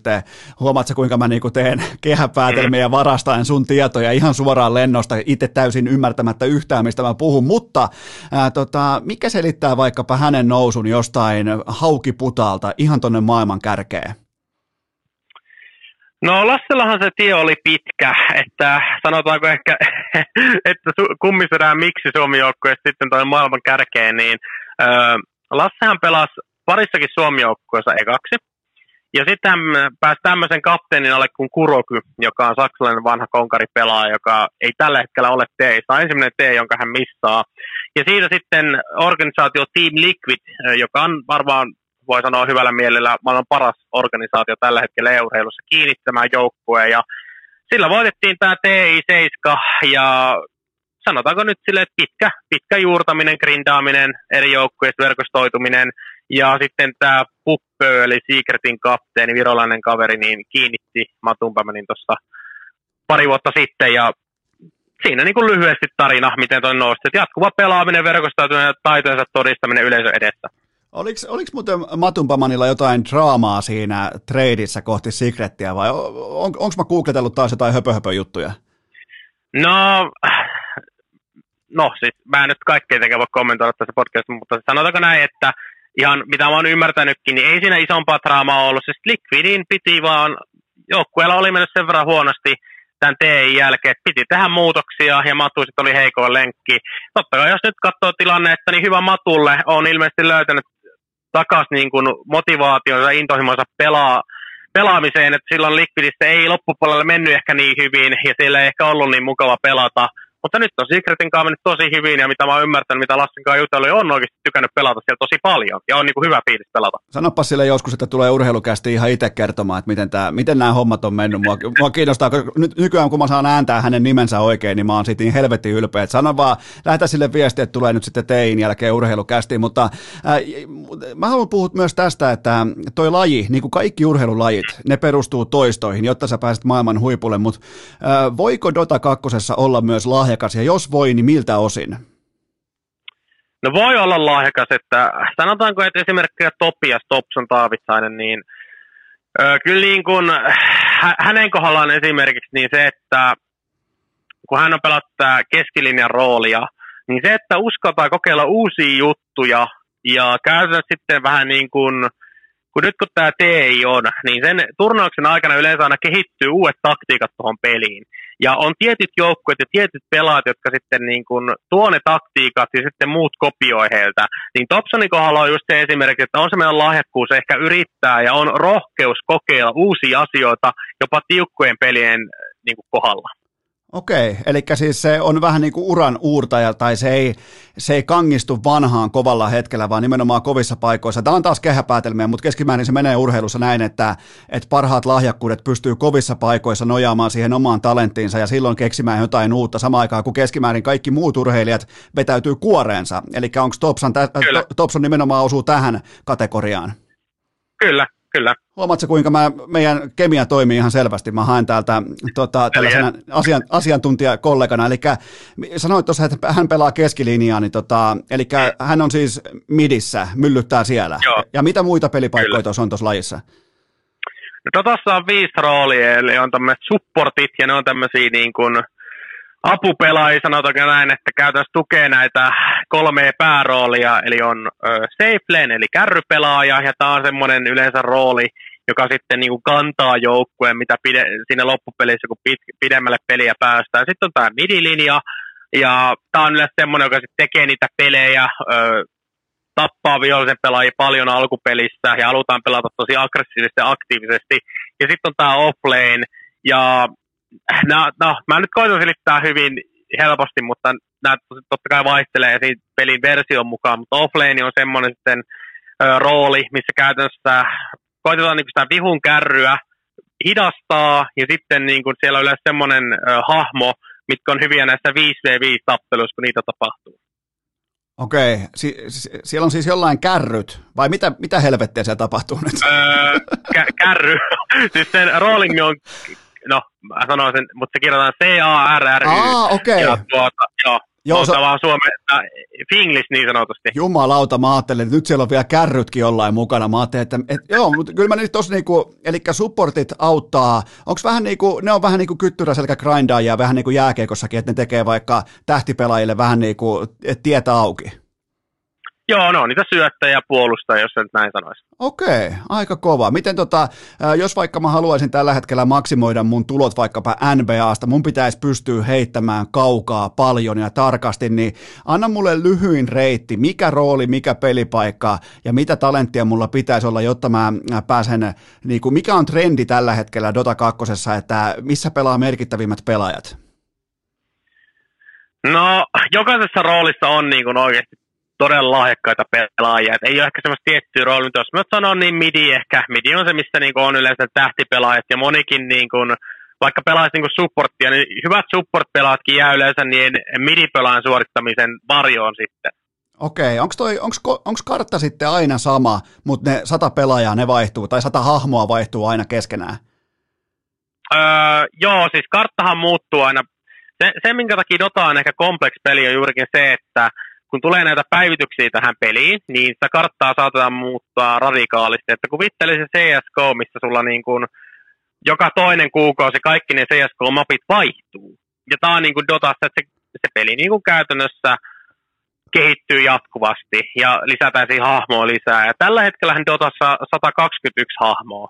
Et jos mä tälleen niin kuin tiivistäisin Dotaan, mitä mä olisin mun isälle selittänyt, joka on melkein seitsemänkymppinen, niin Dota on vähän niin kuin sakin ja jalkapallon yhdistelmä. Okei. Vau. Wow. Jumalaus, mä oon. Että, toi on kyllä... Mm. Toi on kyllä mielenkiintoa siitä, eli ja nyt mulla on myös ollut inboxissa jonkin verran tota, niin sanotusti supporttia paikalle, eli mulle on syötetty suoraan lapaan, että kun mä viime viikolla tein sen mun eeppisen Dota kaksi ennakon, niin sinne tuli ihan asiallisia Jaa. viestejä, että et, et montako pelaajaa, miten peli lähtee käyntiin, onko se niinku kolme väylää, niistä pitää lähteä louhimaan, niin onko se, siellä on top, sitten siellä on jungle, sitten siellä on midi, vai miten se, käydään vielä sekin läpi, että mitkä ne paikat Joo. on, kun sitten lähdetään vähän niin kuin väyliä pitkin, lähdetään tekemään tätä omaa projektia eteenpäin, niin käy, käy vielä läpi, läpi ja muista puhua kuin lapselle. Kyllä. Öö, eli Dotassa on kolme linjaa, ja tuota, jokaisella linjalla on kaksi tornia, ulko, ulko, ulko, niin kuin basen ulkona on kaksi tornia, ja periaatteessa molempien joukkueiden niin kuin goali tässä pelissä, miten voittaa, on tuhota se vihollisen päärakennus.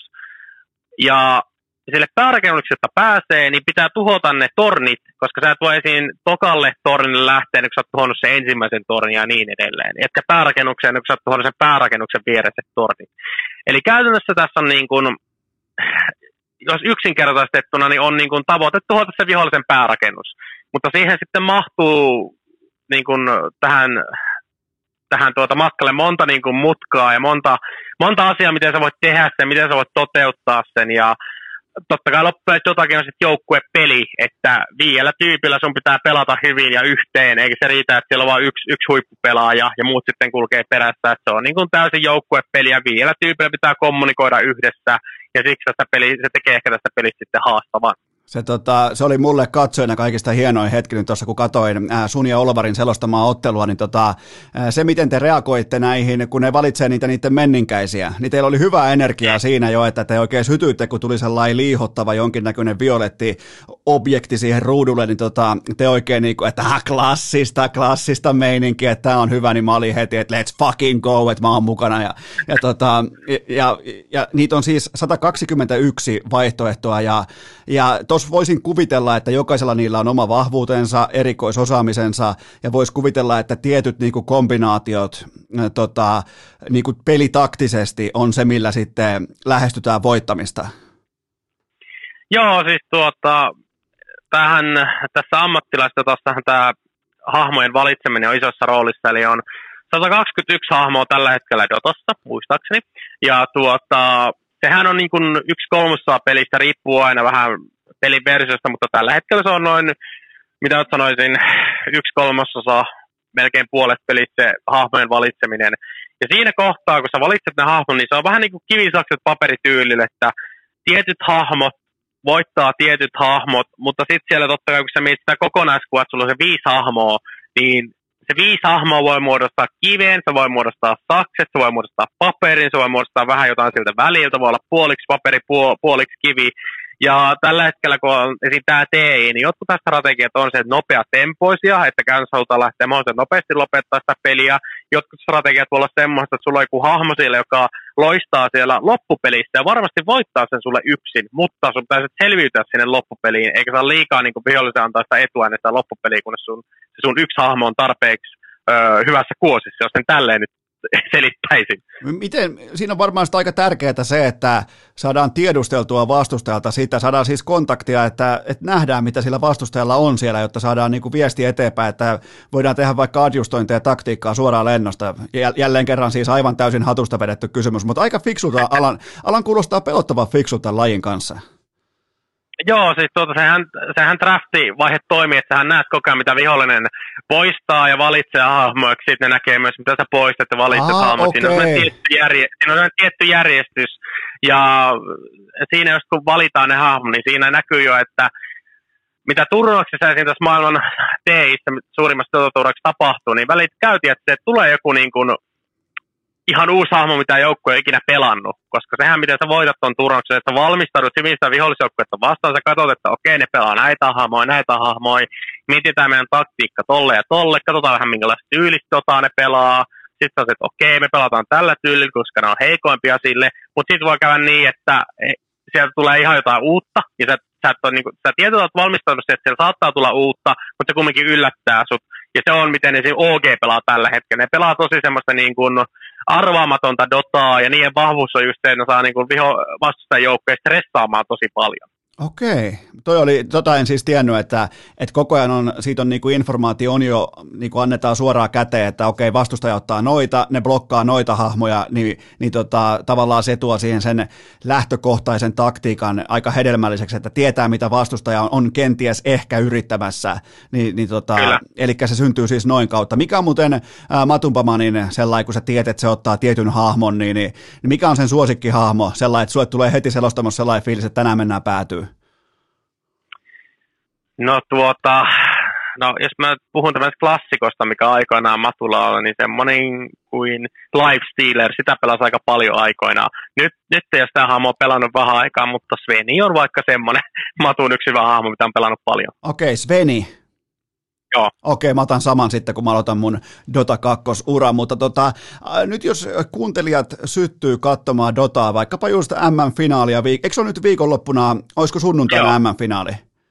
Kyllä. Okei, jos joku vaikka kuuntelijoista päättää, että jumalauta, nyt alkaa Dotan seuraaminen ja vähän vielä, mä voin, jos joku miettii, että pitäisiköhän katsoa tai jaksaakohan katsoa, niin ihan pienesti vaan rollia keskelle, niin johan alkaa olla asiasta mieltä. On nimittäin ainakin meikäläiseen toiminut, toiminut kohta jo viisitoista vuotta, mutta tota, äh, anna mulle yksi sellainen asia, mitä voi nyt seurata viikonloppuna, kuten vaikka, mä tykkään sanoa vaikka jenkkifutiksesta, joka näyttää varmaan aikamoiselta sekamelskalta ruukien silmään, niin siinä on hyvä lähteä sen kautta, että juostaanko vai heitetäänkö, niin onko Dota kakkosessa joku sellainen juttu, mitä me ruukit voidaan ottaa seurantaa, että me päästään vähän niin kuin kärryille, että, että mitä yritetään ja miten edetään?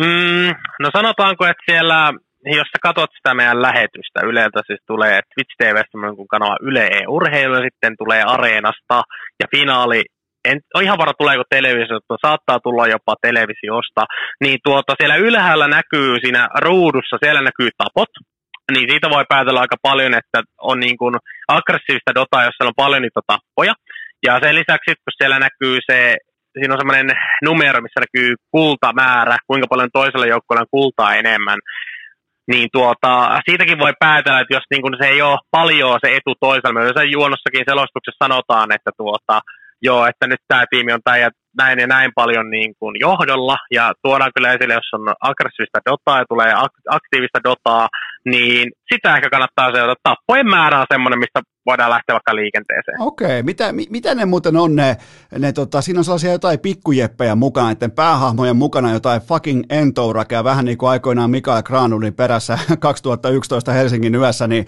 niin tota, siinä pyörii vähän niin kuin tulee mukana jotain, vai näinköhän mä ohjaan omiani, mutta onko siinä messissä jotain vähän niin kuin sidekickkejä näille päähahmoille? Öö, ei ole. Okei, mitähän mä oon kattonut? Varmaan Asterixiin. En mä, en, mä, mä en enää... Mitähän mä oon oikeasti kattonut? Onkohan, pyöriköhän mun päässä Red Alertin vanha pleikkariversio vai mikähän? Se oli kova. Se oli helvetin kova. Osa, osaisin varmaan vieläkin klikkailla noin, tota, vaikka mäkin on niinku not a hacks, mutta mä tota, joskus ehkä käytin rahakoodia, niin tota, mä varmaan osaisin vieläkin klikkailla sen kohdella, koska mun, mun armeija oli todella hyvissä likviditeeteissä. Joo, me itse asiassa pelattiin tuossa pari juttua, että oltiin Frennikaan viikonloppuun, istuttiin koneen ja pelattiin Red Alert Jyris Revenkiä vastakkain. Joo, mä pelasin sitä ihan alkuperäistä Pleikka ykkösen, mm. tota, se missä on se, siinä pelin kannessa on se äijä, jolla on toinen silmä punainen, tai se tota, Joo, niin, niin, aivan mieletön peli, siis ihan viimeisen päälle, ja, ja mun taktiikka oli muuten aina se, että kaikki rahat kiinni ydinvoimaan, sen jälkeen niitä Tesla-koileja niin paljon, että mä tein Joo. niistä sellaisen, tein niistä sellaisen saat, niinku, vähän niin kuin lentokentän vastaanottoaulan vastustajille, ja kun vastustaja lähtee sieltä puskemaan pimeydestä kohti mun päämajaa, joka on tietenkin huijaamalla rakennettu, väärällä rahalla rakennettu, niin tota, ne Tesla-koilit ottaa ne siihen keskelle, ja ne ampuu joka suunnasta samaan aikaan ja sulattaa kaiken, joten se oli niin kuin mun, mun strategiapelien, eli mun niin strategiapelien ura on perustunut pelkkään huijaamiseen, joten tota, mutta on meillä sitten jotain niin kuin silleen, että ollaan pelattu edes samaa peliä kertaalleen. Joo, eikö se Neuvostoliitolla ollut ne Tesla-kolitos ihan, ihan väärin? Musta olisit pyöreät semmoiset sähkö, sähkötolpat. Joo, ne oli. Ja, kyllä. Joo, ja ma- mammuttitankit. Mammuttitankit ja Tesla-koilit. Joo. Ihan siis lyömätön kombo. Suosittelen kaikille.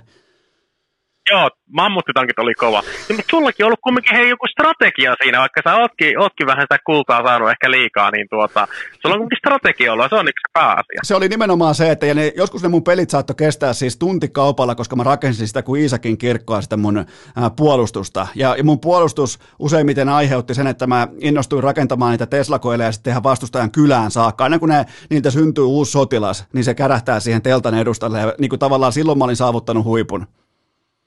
Kyllä, kyllä. Tota, mutta joo, jottei, jottei nyt lähdetä sitten ihan seuraavaa peliä pohtimaan, niin, niin tätä tehdään nyt siis ihan tota, äh, niin kuin läpivalkaisun hengessä, tätä tehdään äh, läpivalkaisun, kun läpivalaisun hengessä, informaation hengessä, tätä tehdään keskiviikkoiltana, ja tämä jakso tulee ulos perjantai-aamuna, niin äh, me ei tiedetä, että mitkä joukkueet on vaikka sitten äh, viikonloppuna askissa, mutta jos, jos tiedät, että siellä on jo joku, joku on selvittänyt tiensä niin kuin äh, tuonne tota, äh, mestaruusviikonlopulle, niin onko jotain, mitä voidaan odottaa, jotain joukkuetta, pelaajaa, jotain, mitä, mitä voidaan ottaa seurantaa? No tuota, tällä hetkellähän tuo playoff-kaavio on vielä tosi pahasti kesken, mutta top kuusi paikanahan on jo varmistanut P S G L G D, Virtus Pro, Team Secret ja Invictus Gaming. Jos, jos niin kuin allekirjoittaneelta pitäisi kysyä mielipiteet, mikä joukkue siellä finaalissa nähdään, niin P S G L G D, Kiinan niin kuin paras joukkue, se on ennakkosuosikki tähän turnaukseen ja on tähän asti pelannut aika vakuuttavaa Dotaa. Näen, että he ovat, he ovat niin kuin yksi finaalisuosikki. Ja tällä hetkellä Team Secret myös on mennyt tosi hyvin, missä pelataan Lasse, Matumbaman, Urpalainen, koko kansan Lasse niin sanotusti, niin heilläkin on kyllä todella hyvät mahdollisuudet päästä vielä tuonne finaaliin. Eli siis sunnuntai huipentuu siihen, että koko kansan Lasse pätkii rahalla höystettyä, nimenomaan P S G:n loppumattomalla Qatarin valtion rahalla höystettyä, laittaa, laittaa P S G:n istumaan. Niin ai että, kuulostaa hyvältä sunnuntailta. Joo, sitä me toivotaan, että tuossa on vielä pari, pari tuota sarjaa Team Secretillä, kuten myös P S G L G D, jotta pääsee tuonne finaaliin, mutta kyllä tämä olisi niin kuin todella hermeettinen finaali, että nähtäisiin Team Secret vastaan P S G L G D. Tämä on hermeettistä. Me ollaan puhuttu vahingossa viisikymmentäviisi minuuttia Dota kakkosesta ja mä en ole vieläkään, ja jotenkin kuten huomaat, niin tämä kiehtoo. Tää. Aina mä tykkään sellaisesta, sellaisesta toiminnasta, missä tota, on motivoituneita ihmisiä mukana ja on nimenomaan sellaista niin kuin, Mä tykkään, mä tykkään, kun on asiantuntijuutta ja sitten on sitä, että oikeasti on syntynyt siihen skeneen, rakastaa sitä skeneä, niin mun mielestä silloin syntyy, vaikka mä en tiedä Dota kakkosesta tuon taivaallista, mutta silti mä, silti mä jotenkin sytyn siihen, että se on monille niin tärkeä asia.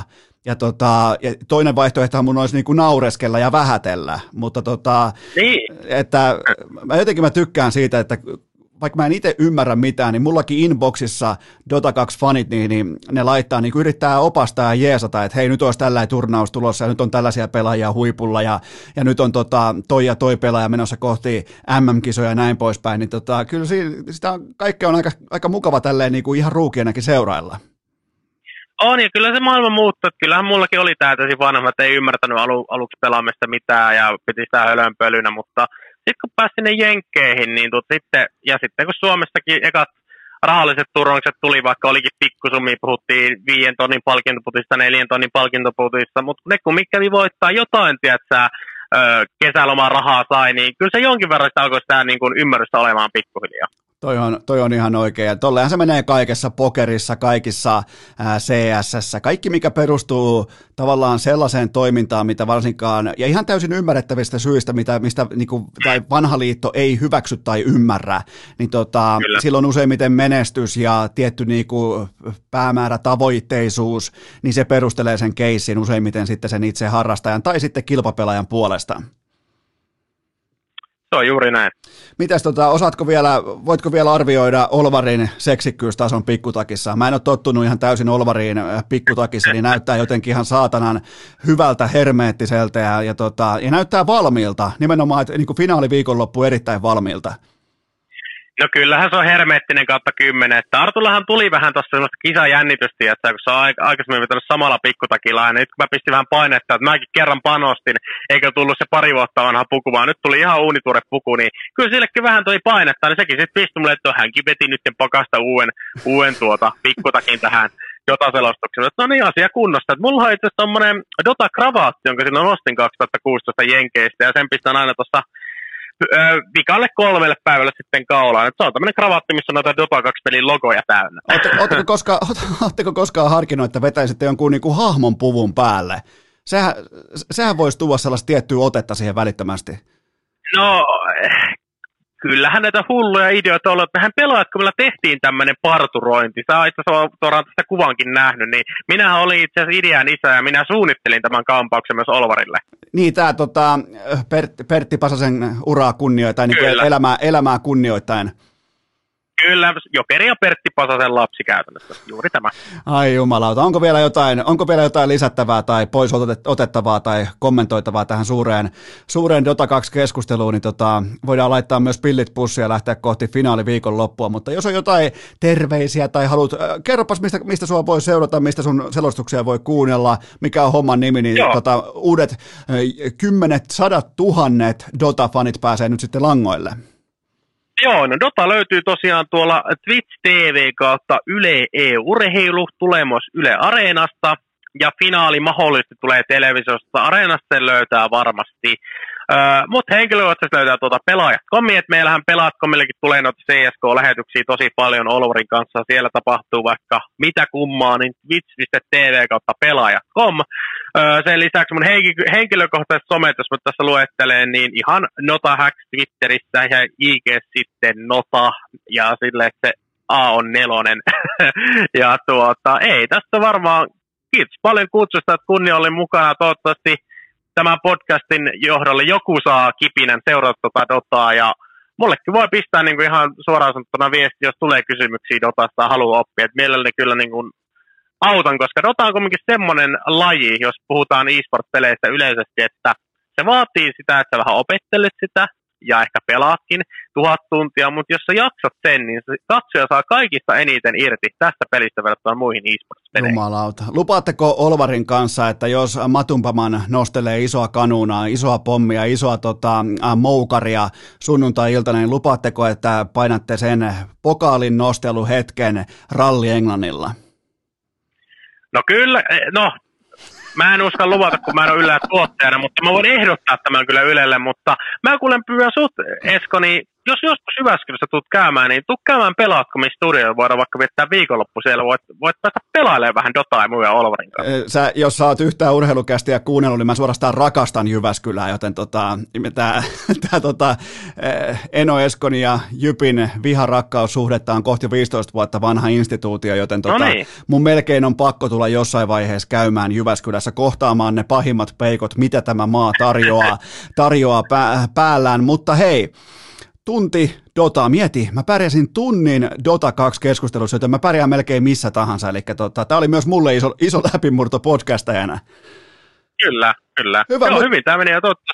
Mm. Niin, ja tota, ei, ei mitään, tota, ei, ei muuta kuin kiitokset pöytään, ja, ja tota, tää oli kyllä mukava homma, että lähdit mukaan tähän ja kerroit, kerroit lajista, josta mä, mä oon ihan varma, että perinteisen urheilun parissa ei niin paljon vielä tiedetä, mutta nyt sitten avoimin mielin kaikki kummikuuntelijat, vaan, vaan jos, jos tulee jonkinnäköinen sytyke tai vastaava, niin kysymään sitten tota Notahilta tai miksei vaikka Olvariltakin vähän neuvoja, niin tota, silleen, silleen, se, silleen kaikki nämä lajit, tavallaan se on se ainoa reitti, miten lajista voi saada kiinni, että oppii ja opettelee lisää.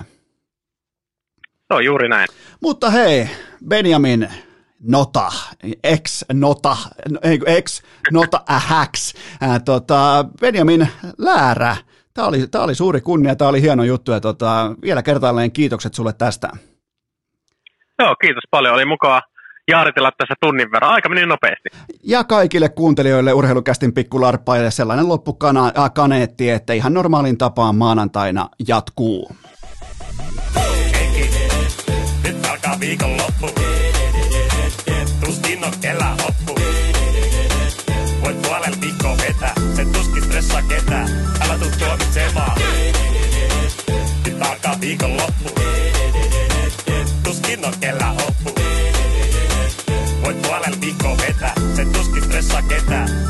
tuomitsemaan. Tämäkin jakso oli kuin Kääriän keikat. Ketään ei tullut paikalle. Kukaan ei ostanut lippua. Edes avin tarkastaja ei saapunut paikalle. Muistakaahan lapset, ennemmin suora luovutus kuin nolo rimpuilu. Peliä.